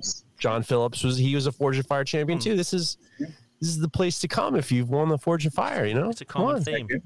And at Fingal, congratulations. Best paring knife of the show, apparently. Yeah, no, that was actually a wonderful thing. Actually, I have it here. The it was um, I got a billet of the Damacore, and it was the perfect piece to work with. And um, one of the one of the interesting parts was that the blade pattern itself was so intense. I didn't want to put the maker's mark onto it, so I did something I hadn't done before, which was actually put the Oh, mosaic wow. pin into the into the tail end. I want to ask you where you and that bought was that, a pin. gamble because yeah, Fingal's It was either- it Fingal's, was either work Fingal's check mark. Fingal's check mark is gone. What happened, Fingal? Your whole your website got hacked. I hope not. Got it. I think uh, how many people have gone off and checked if they got two part, uh, uh, uh, you know, two factor authentication Yeah. on their phone after that conversation. That That's scary, isn't it? Yeah. Wow. Wow. No, it's an interesting part. I mean, I think that when it comes down to knives, like it's a fun thing that you, you, you always have a small knife and a big knife in the kitchen. I feel. I mean, I, I well, sometimes you just have a big knife, but in, in a logical world, you have a little one and, and a big one. And I think I've always. My mum spent a lot of time in India, Hmm. and she does that amazing thing of kind of cooking with her hands. Yeah. You know, she'll be looking at you while sort of absolutely breaking down onions and garlic and everything and, and, and chatting away and having and, and everything's kind of cooked up in the air. And so I always kind of wanted to make a knife that was very much um, a sort of a tribute to that kind of style of um, of kind of chopping and prepping. And then and now after that, you just get carried away making big knives. so, so I can ask Alex and Fingal. Um, you're, you're, I, I assume you both cook. I know Fingal does. Alex, I'm not sure. I assume you cook a lot at home. Um, what knives are you, are you using? Your own knives, or are you using other makers' knives? Have you got a favorite knife? What's what's that knife that you you know? Most of us have a favorite knife. Let's face it, that we'd always go into. Did I bring mine in? Yeah, I just I just have. Oh, Alex Oh, takes I his to the shop with him every day too. By the way, this isn't the really the knife you use in the kitchen, surely. No, th- I mean, is just a nice, simple, like seven and a half incher in Chiquito. Mostly what I do is like if I'm trying out a new steel or new something, I'll just whip something together real quick and yeah. take it and abuse it for a little bit. Because, you know, every knife maker says I can't even afford my own knives. So luckily I can make them. Yes. But uh, so yeah, that's, I just have one of my own and beat the crap out of it until I try something new. Yeah. Yeah. Nice. Fingal, what you my using? own my own my own knife rack is kind of more like a memory kind of board. It's more like a sort of a, a, a, a sort of a list of sort of ancestral kind of things or or kind of connections to friends or other makers that have kind of found themselves and and so many of them I probably don't use, but I will never take them off that knife magnet. Um, so I do find myself going back and forth between a couple of knives that that I mean, one of them is my own, and then other ones from fellow makers, and I put those into rotation because I feel like it is good to to kind of like you know just keep chopping and changing. But it is interesting what you'll reach out to the days you're subconsciously just going out for a knife. I think I, I, I actually want to see. You know, I, I sometimes look back at myself and kind of find out why did I choose that for this job. Um, yeah, no, I think there there is there is something interesting because uh, it it'll always come down to the, the most beautiful knife isn't always going to be the one that you use the most. Um, and then embrace the, the, the the things you find yourself. But yeah, you'll change. I, well, I find I change, and and I think that there is it is largely down to the job you're going to put it to. Yeah. And, you know, if you are going to open the tin of beans, you know, I'm going to use my own knife. Fingal, Fingal, I have a question for you because I, you know, you you send me the picture of you got involved with uh, Tomer's Tomer Florentine Kitchen Yeah. Knives first, his first Kickstarter, and you got one of those Oh, that was original it was a knives. fascinating process. Uh, he was so sharing with knowledge, but actually, as he started off as a designer, you know, I, I couldn't help but be amazed and and how he was pulling people in, and and me especially like also like into into into this whole beauty of the knife kind of thing. Yeah. How did you How did you find out about that Kickstarter? Did you know him beforehand? Um, I don't. Do you know that's a good point? Actually, how did I? I feel like it must have just. I think we just. And how did that paths make you and- feel? I just saw. I just saw a post. I think it just came up. I didn't actually know him prior to to anything else. Sorry, I didn't hear that. Great. So, uh, He was- I was just was wondering, a Jeff, and, and how did that make you feel? I was expecting He Jeff to say he that was- next. He was he was he's uh, he was uh, reward. I, He was I giving broke me. down in tears. I was very emotional. Hey, But in the listen, end, I can get him to cry, ladies I'm and with you. germs. I can I'm get with him to cry. Trust News, me. news Trust just me. in. News just in. Uh, Nate uh, has won best integral knife too. Nate Yes. Bonner. So Nate thank you to our roving reporter Brigham. We appreciate we, we appreciate your your help, your updates. Hey Fingal, so you say you have a bunch of bunch of knives from other makers, and you say you like reach out to use certain ones. Uh, you know, you have a particular style. Do you ever like reach out to someone else's knife and be like, "I really like this aspect of their knife," or like the way this feels? Do you ever try and apply that to your own knives, or take inspiration, or you're just kind of like, "I do my own thing and let them do their own thing"? I, I do know. I, I I think that there is there's the elements of the strength, the quality, the weight, the balance, and those things that if I find if I find something that beautiful about that knife, yes, I don't think I'll ever try. I'd be wary of not trying to take something from somebody else in that respect. I mean that that's always a big part. Originality is something I've very much been very you know always fought for you know i've always tried to have something somewhat original about even though it's the form and function of it goes back for so long. So i think it's more how i find myself using the knife and and perhaps like the you know the the, the taper on it the edge geometry the weight the balance those kind of things. I feel you have so much to learn from that. And i think that i definitely being from the middle of nowhere ireland I've never rocked up to Blade Show and walked the room and managed to in one day meet a thousand sort of you know or or meet uh, you know see a thousand knives in one day. I've had to do it visually through through social media and through the internet. Um, so I think that that's the problem from being like middle of nowhere. So I, I, ideally, it is kind of a pleasure sometimes to to actually see other makers' knives and to, to own them and all that kind of stuff. So I think that, but yeah, most most of the the the, the thing kind of has always come from perhaps feedback from chefs and other makers. But yeah, no, I think I think what's what sometimes is more important is actually probably I'm a ter- like I am falling in love with collecting in that kind of respect and actually having a collection of stories and they all play a part of of, of history. I think that each one is um will be memorable in some kind of way. You so know- I, I think that yeah. That's interesting what you said about having a collection of stories, because even just with this show now compared to when Knife Talk first started, um, where people weren't people were talking more about the technical aspects of their knife, but I think over the four or five years, we're seeing more and more people bringing sort of story into what they're making. And even today, you know, we made the joke about you know everybody's got a story about their handle material. You know that it's you know it's a special handle material for some reason, um, but not just for sort of you know marketing purposes. You're trying to find that story in a knife, but I think people are finding more of a connection with things now. They're not, you know, they're not. They they are, you know, obviously Yeah, they're, back, back when I was a stripper and a drug addict, and then I found God, and then and then after then I went off to fight several world Yeah, wars. and I, I don't know whether this is just because people are, you know, competing on social media, so they're trying to drag a story out of everything. Um, but no, like what you said, people have a, a, a relationship with, with the tools that they use, and you know, particularly with the knives that they use. And it, yeah, I, I just find that interesting to say that you know you have a bunch of stories on your wall, not a bunch of knives Hmm. on your wall. That's- Listen to you. You what do you? What is this? The full blast podcast, Craig? What are you doing? What are you doing over here? what are you doing? Are you I wouldn't my sink bit that. I wouldn't Come sink on. that low, Jeff. hey, it's stealing my bit. What are you doing? Yeah, but it, I don't know. I just I, I feel as if things have changed just in the time that I've been doing this show. Um, it worked. Zach, where are you? You're upside down, Zach. There you go. There he goes. There he is. There you go. How are you? Come on, gentlemen. I'm doing great. I, I tried to get in earlier, but my uh, my computer was kind of couldn't handle all the what was going on. So I'm actually on my phone now. Somehow that works better. But It's working well. It's working well. How's Zach how's the? show? apparently, you've just won best Japanese knife.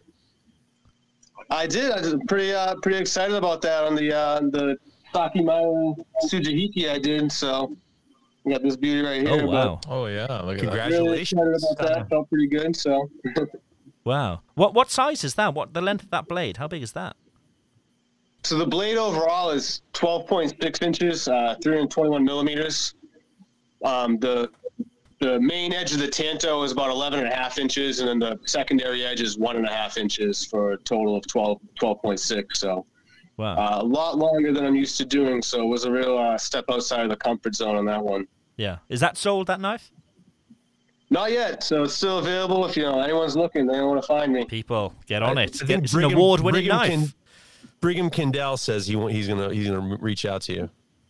Yeah, I'm just kidding. Yeah, I'm kidding. I did He's that in the, a uh, pa- panic the new Fafner pattern with some golden dragon Juma. Try to tie it all into a nice, uh, you know, greedy dragon look to it. It's a lot of fun to hold in hand. So Nice, nice. Stunning. So, tell us a story about that knife. There must be a story to that knife. Come on, sell it to us. Sell it to us. I mean, I, I try to. I mean, I just started working at Damasteel obviously early in the year, and since everything's Nordic themed, um, at least the namesakes for their patterns, I try to tie a little bit of wherever that lore comes from into the knife. So uh, when I looked up Fafner, their new pattern design, I was really excited to try and. You know, I wasn't sure what was going to happen, but by the time you know grinding into the bevels and seeing that long, um, almost scale-like spine pattern come out of it, I knew I had to, you know, stick with the, the pattern in Norse mythology. Fafnir was someone who was turned into a dragon for his greed.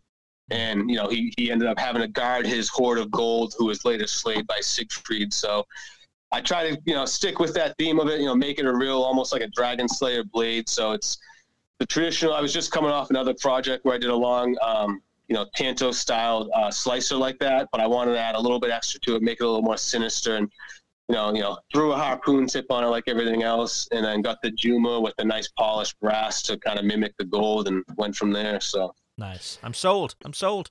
Story sells the knife. Last year, Zach, I remember you had a lot of knives out of Damasteel. I remember so- it being a, a lot.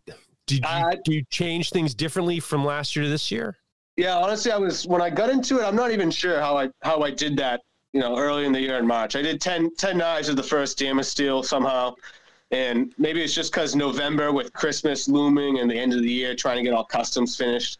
I had a real hard time. I just did three this time around. I had a real hard time almost completing that. So I was actually looking back at the old knife page and was like, what even happened? I don't even know how, how I did that. I remember I was saying it to Fingal, like Fingal did 27. I thought I did a lot of 10 and I couldn't even imagine doing 10 this time around. So I, I kind of went with the I real have I have elves. I have magic elves. yeah, that's what I've heard. I told I said that to, to Fader down in his class. He's like, "Oh, Fingal's got people. He's got people." So Well, it's been a good show. We are what ooh, two, nearly three hours into the show. Yeah, it's been a Um, good time. I, I had a little bit of technical difficulties last time, and I didn't have any this time, so it was a lot of fun to actually really get to enjoy the show. I got to talk to a lot more people in my booth this time, which is real nice. So Yeah. Well, um, we were just saying that actually um, to somebody else. It must be really nice to actually speak to your customers in this way, because normally, Oh, yeah, it's, definitely. normally it's just you know a ping on a you know you've had an order, ship the order out and whatever. But you, you're actually Yeah, getting to speak to them, and, and it must be a really nice sort of feeling that you, you're making this connection rather than just just a yeah, it's definitely a lot quicker anonymous too, order. you know, than going back and forth in emails and you know, 62 email chain or something like that. It's a lot quicker to talk in person. I got a question. I got a question, guys. So, so do when because we obviously we've been here the whole time. So when we go to your booth, does it show the the viewer the the the, the knives that you have and the prices, or do you have to t- talk about price to every single person who walks in? Everybody kind of had a different scenario. Everybody kind of did it their own sort of way. I feel it was up to the. I think the only requirement from Damasteel was that the, everything you couldn't sell anything until the beginning of the show. Is that fair enough? And then your means of doing that could either be direct, like right now, lads. You know, there's a good knife here. Do you want to do you want to get it, or or actually do you want to go to my my my web store or whatever process kind of made it work. Um, so I think that it, it's probably an individual but I think the main the main requirement was that it started at the beginning of the event. Yeah. So were there any like, hey, can I see that knife? And then you show it to him. How much is that? And you give him the price. Oh, that's way too much. That I was I wasn't expecting that. Do you have anything less? Do you have those kind of awkward situations? I see. I couldn't deal with that. Oh, yeah, that, why is it so expensive? Jeff, You Jeff, it's fine. You haven't been invited yet, Jeff. It's fine. Don't know. worry. I was gonna brown bag some shit. I was gonna brown bag it, but I mean, like, I, I didn't want to get in trouble with Pear. I mean, I had a lot of people asking before the show and stuff like that how much they were going to be, and I, I think um, Game of Thrones got enough of a following that people kind of know what they're getting into when they come to the show. So right. it's definitely treated almost like a storefront where people are like, oh, can I see that? You know, I tell people, you know, let me know if you want me to pull one of these off, and I'll wave it in front of the camera and stuff. But I didn't have too many people, you know, asking price or anything like that. I think they know that, you know, click my name, go to the website, everything's listed there. Oh, so. That's interesting. So, d- did you have customers coming to you that didn't know your work? They come to you because it was a Damasteel show, and they knew you had Damasteel. I believe so. I believe I had a few people that just kind of, you know, they uh-huh. came to the show and then they're just kind of cycling through everyone's booth. So, hmm. you know, they may not have come here for me or anyone else specific, but since we're all there, they're just kind of making their way through the booths. Yes, yeah. Oh, wow. Okay, that's cool. That's cool. So, anyway, we're nearly three hours in. I think we can either call it a day or who's up for a music quiz? Before, Who's up for a music quiz? Before make my hair cool. I just wanted to. I just wanted to say I did talk with uh, Mareko, I gave up years ago. I did talk with Mert, and Mert, Mert, uh, Mert was by himself, and he got the kids, and Ah. he's he logged out, so he won't be able to make it. That's fair. That's fair enough. That's fair enough. Let's drop the music quiz. We'll keep that for next week. Let's keep it for next week. So, everybody, thank you for listening. Um, it's been a hell of a show. Stick around. There may be an after show. Who's to know? Stick around. Stick around. Thank you. Thank you. This show is brought This to you by to you The by Makery, The the, Makery, podcast the network for podcast network makers. for makers. Who are we? There we go. We could. Yeah. This is the Who's secret. bit echoing? now. I don't know. Are I don't know who was echoing? echoing, but it's good now. It's good now. I think it's Fingal. I think. Uh, hello. There we go. So, so you sold out Fingal.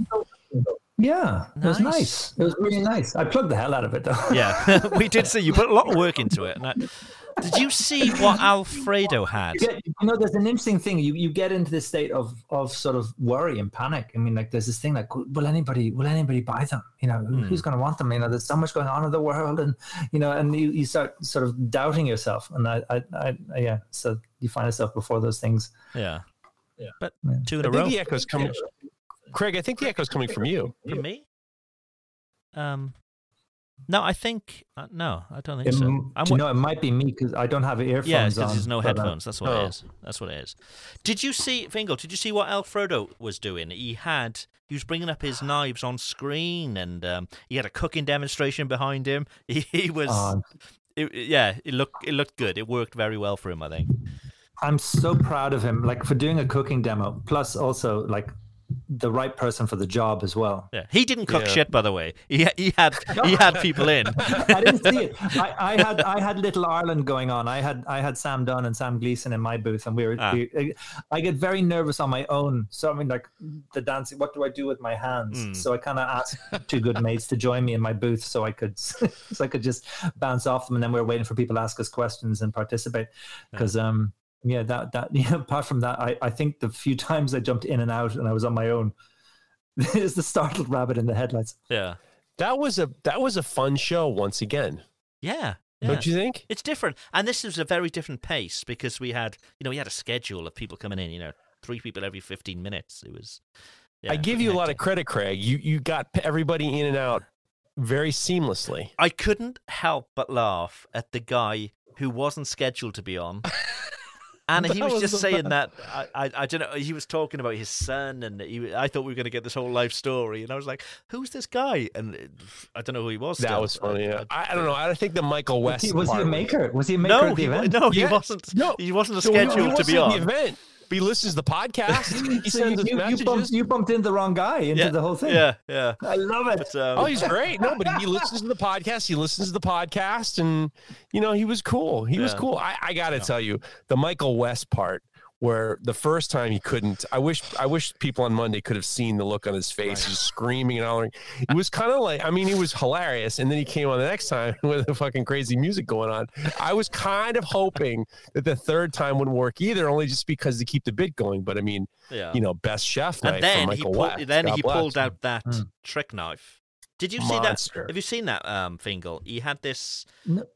It, uh, it was a knife, and it looked like the blade, but he'd made this um, sheath out of silver, solid silver, Yeah. actually. And he Yeah. pulled the blade out of the what would look like a blade. It, it was incredible. It was just like, whoa! He's he's a gifted gifted maker of beautiful sight. Yeah. all, jo- all jokes beautiful aside, stuff. I mean, all jokes aside, I mean, he was saying he's been doing it for since the 1970s. He's been on the cover of the cover of Blade magazine, the cover of Yeah. Knives Wow. magazine. The guy's like a real legit dude. And then, uh-huh. but it is still hilarious that he Yeah. was having all these technical difficulties, and then he ends it with like, you know, Black Betty, Black, Black Betty's Betty going in on in the the background. at the end. I fucking love that. That was made it so much better. Yeah. I know. I wanted. I wanted to have music in the background. I, I don't know. There's always something. I feel feel cozier when there's music in the background. But mm. yeah, that that's not. that's gonna not help anything, is it? Yeah. I I think in in ten years' time we'll look at like this sort of technology and we'll go, Jesus Christ, you know, because you know it is it is still limited. It's it's cool being able to speak to all these people from around the world, but it's still so Hmm. limiting. You know, it's like the audio's bad or you know somebody's connection isn't good and all the rest of it. But the connections this time were way better than last time. I also Hmm. felt like better. everybody's audio is better than they were than it was last time. yeah, I think so. Hmm. Yeah, but I think Damasteel do that. They you know they they have trial events you know with people to make sure you know that they know what they're doing and so on. So, Well, this this is the this is the Hopin sort of. I suppose if you think about it, like the, the, the technology is there from Hopin, which is the sort of the, the, the service provided for this. But Yeah. uh, I'm sure they're improving as well. yeah, Um, yeah. No, it's good. It's good. I, I, it, you know, I thought I for some reason I thought this was we did this this last show a year ago, but it's not even six months. I mean, it was I know, it? April. I know. Th- th- This it's flown, hasn't it? So much has happened since then. I, I felt like it was Yeah. a greater distance as well. Yeah. These are the kinds of events that other people should embrace. Like I could see, I could see the Blade Show doing something like this. Hmm. You know, I, I, I'm not 100 Well, percent this, sure this, how. this was this this came about largely because Blade Show wasn't able to happen, right? Well, but you got to give, you got to give. I mean, Damasteel Pear and all them. I, I mean, it is extraordinary. I mean, they did an extraordinarily good job, and so much work went into figuring out how to do this. I can't imagine all the, the how they did it. I mean, but Damasteel, Oh, I the mean, dedicated time to it, yeah. But They you did a great I, job. I was never planning to get onto a plane with with a suitcase of knives and fly over to Atlanta or or anything like that. That was never on my radar. I I, I barely go to you know two villages away. I sort of- I stay on the farm. So I mean, this is this has allowed me to to sort of get that that online feeling for that Yeah. uh, for the sort of the the, the blade equivalent and actually it's, I, I feel like it's been going for years They- they've, they've i mean what happens in the background and everything is definitely there's a driving force um behind from Damasteel to actually make things happen and even create the schedules and the timing there's so much Right. thought that goes into that I can imagine makers almost taking this upon themselves to have I don't know, open shop on a Friday. Oh, talk about divas as well. Divas. Oh, bloody makers! I mean, like, yeah, I can imagine, How yeah. many meetings did we skip or not attend or do the? Te- we didn't do the tests. Yes. we didn't do anything else. Yeah. and then everybody arrives on the main day. It's like I can't get into my booth. Why is my audio not working? Last minute, yeah, yeah. But I can Yeah. imagine, like on a Friday afternoon, a maker just saying, "I'm having an open shop on a Friday," and opening up, you know, something like this, and customers being able to come in, chat to them, and you know, sh- show them what they've worked on that week, and build that sort of community. You know, a video community. I imagine that'd be a real value. You know, and I, You mean like Instagram Live? well, yeah, but even more than that, being able to, you know, bring them in like a bunch of people, you know, each week. I can, I, I'm I think surprised that nobody's this- doing that. I gotta give it's Instagram Live, but with a huge amount of social media push to let people know it's a focused time. Yeah, yeah, yeah, See, but- yeah, yeah. Damasteel did a good job having us show up because now this has been a very, very cohesive and a reason to. I mean, they we did it. We did a good job, and I got to tell you, Craig, I was texting with you this morning, and you was telling me everyone's got 15 minutes, and how are we going to do it? And I'm I'm walking around thinking, how are we mm-hmm. going to get people in and out? What are we going to do? Ask the same questions over and over again. I give you a lot of credit because I mean it was not easy getting. You know, the pace was good. You weren't rushed.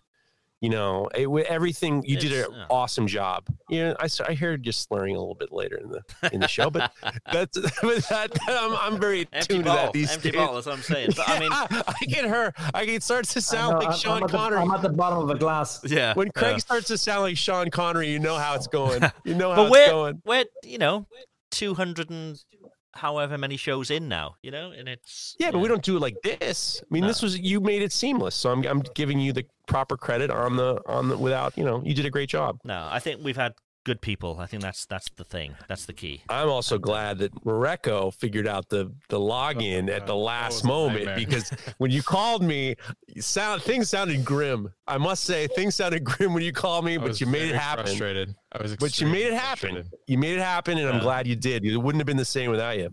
By the way, Well, again, I was just listening to to the um, Full Blast podcast, and big shout out to Mareko and that last podcast. Not going to spoil anything. Listen to the show. Listen to the show. Josh Smith spilled the beans. Spilled the beans. you. Listen to the show. That is great news. Listen to the Full I haven't heard podcast. it. Not say a I word. haven't heard that yet. Well, then you're gonna have to. Weren't you You're gonna have supposed to have been editing it and, Uh, and we d- going through it with yeah. a fine tooth I don't. I tell him what's at. I said put you the do. beginning. You, and you the tell me not to put edit. the You tell me beginning and the start end. and stop. I, I'll listen. I'll listen to that tomorrow. But uh, I'll tell you who we need to have on the show. Um, Mono- Zach Monolith Knives. He's got a lot to say. I think that could be a fun show. He's great. I Yeah. love Zach. He's Yeah, I'm saying at be good. Blade Show when I was going every year. Um, he was the one guy I always try to check, uh, track down and hang out and chat with. Yeah. We always have really great conversations. I Yeah. love Zach. Yeah, He's he was he was fun. He had a lot to say, and I think he'd have some great stories too.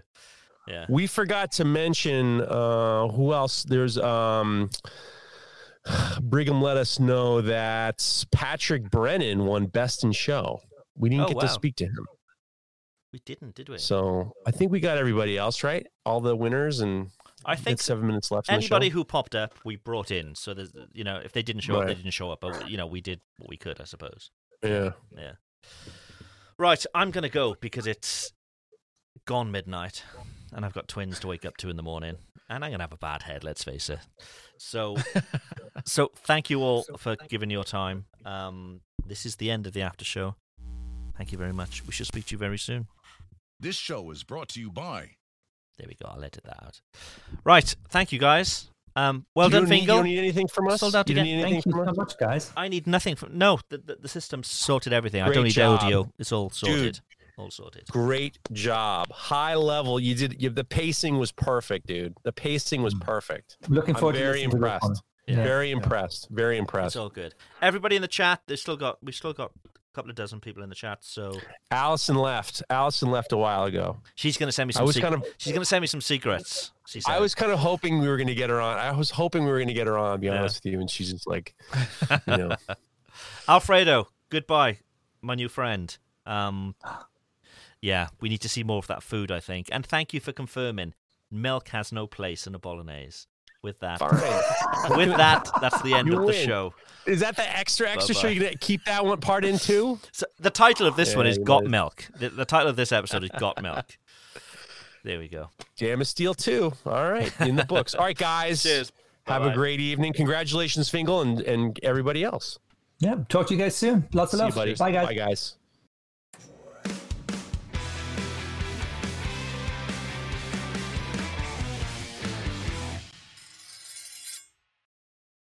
At Parker, our purpose is simple. We want to make the world a better place by working more efficiently, by using more sustainable practices, by developing better technologies.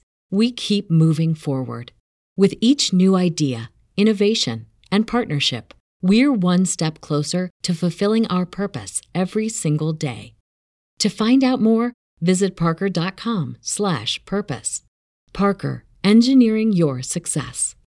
Say goodbye to your credit card rewards. Greedy corporate mega stores, led by Walmart and Target, are pushing for a law in Congress to take away your hard earned cash back and travel points to line their pockets. The Durbin Marshall credit card bill would enact harmful credit card routing mandates that would end credit card rewards as we know it. If you love your credit card rewards, tell your lawmakers hands off my rewards. Tell them to oppose the Durbin Marshall credit card bill.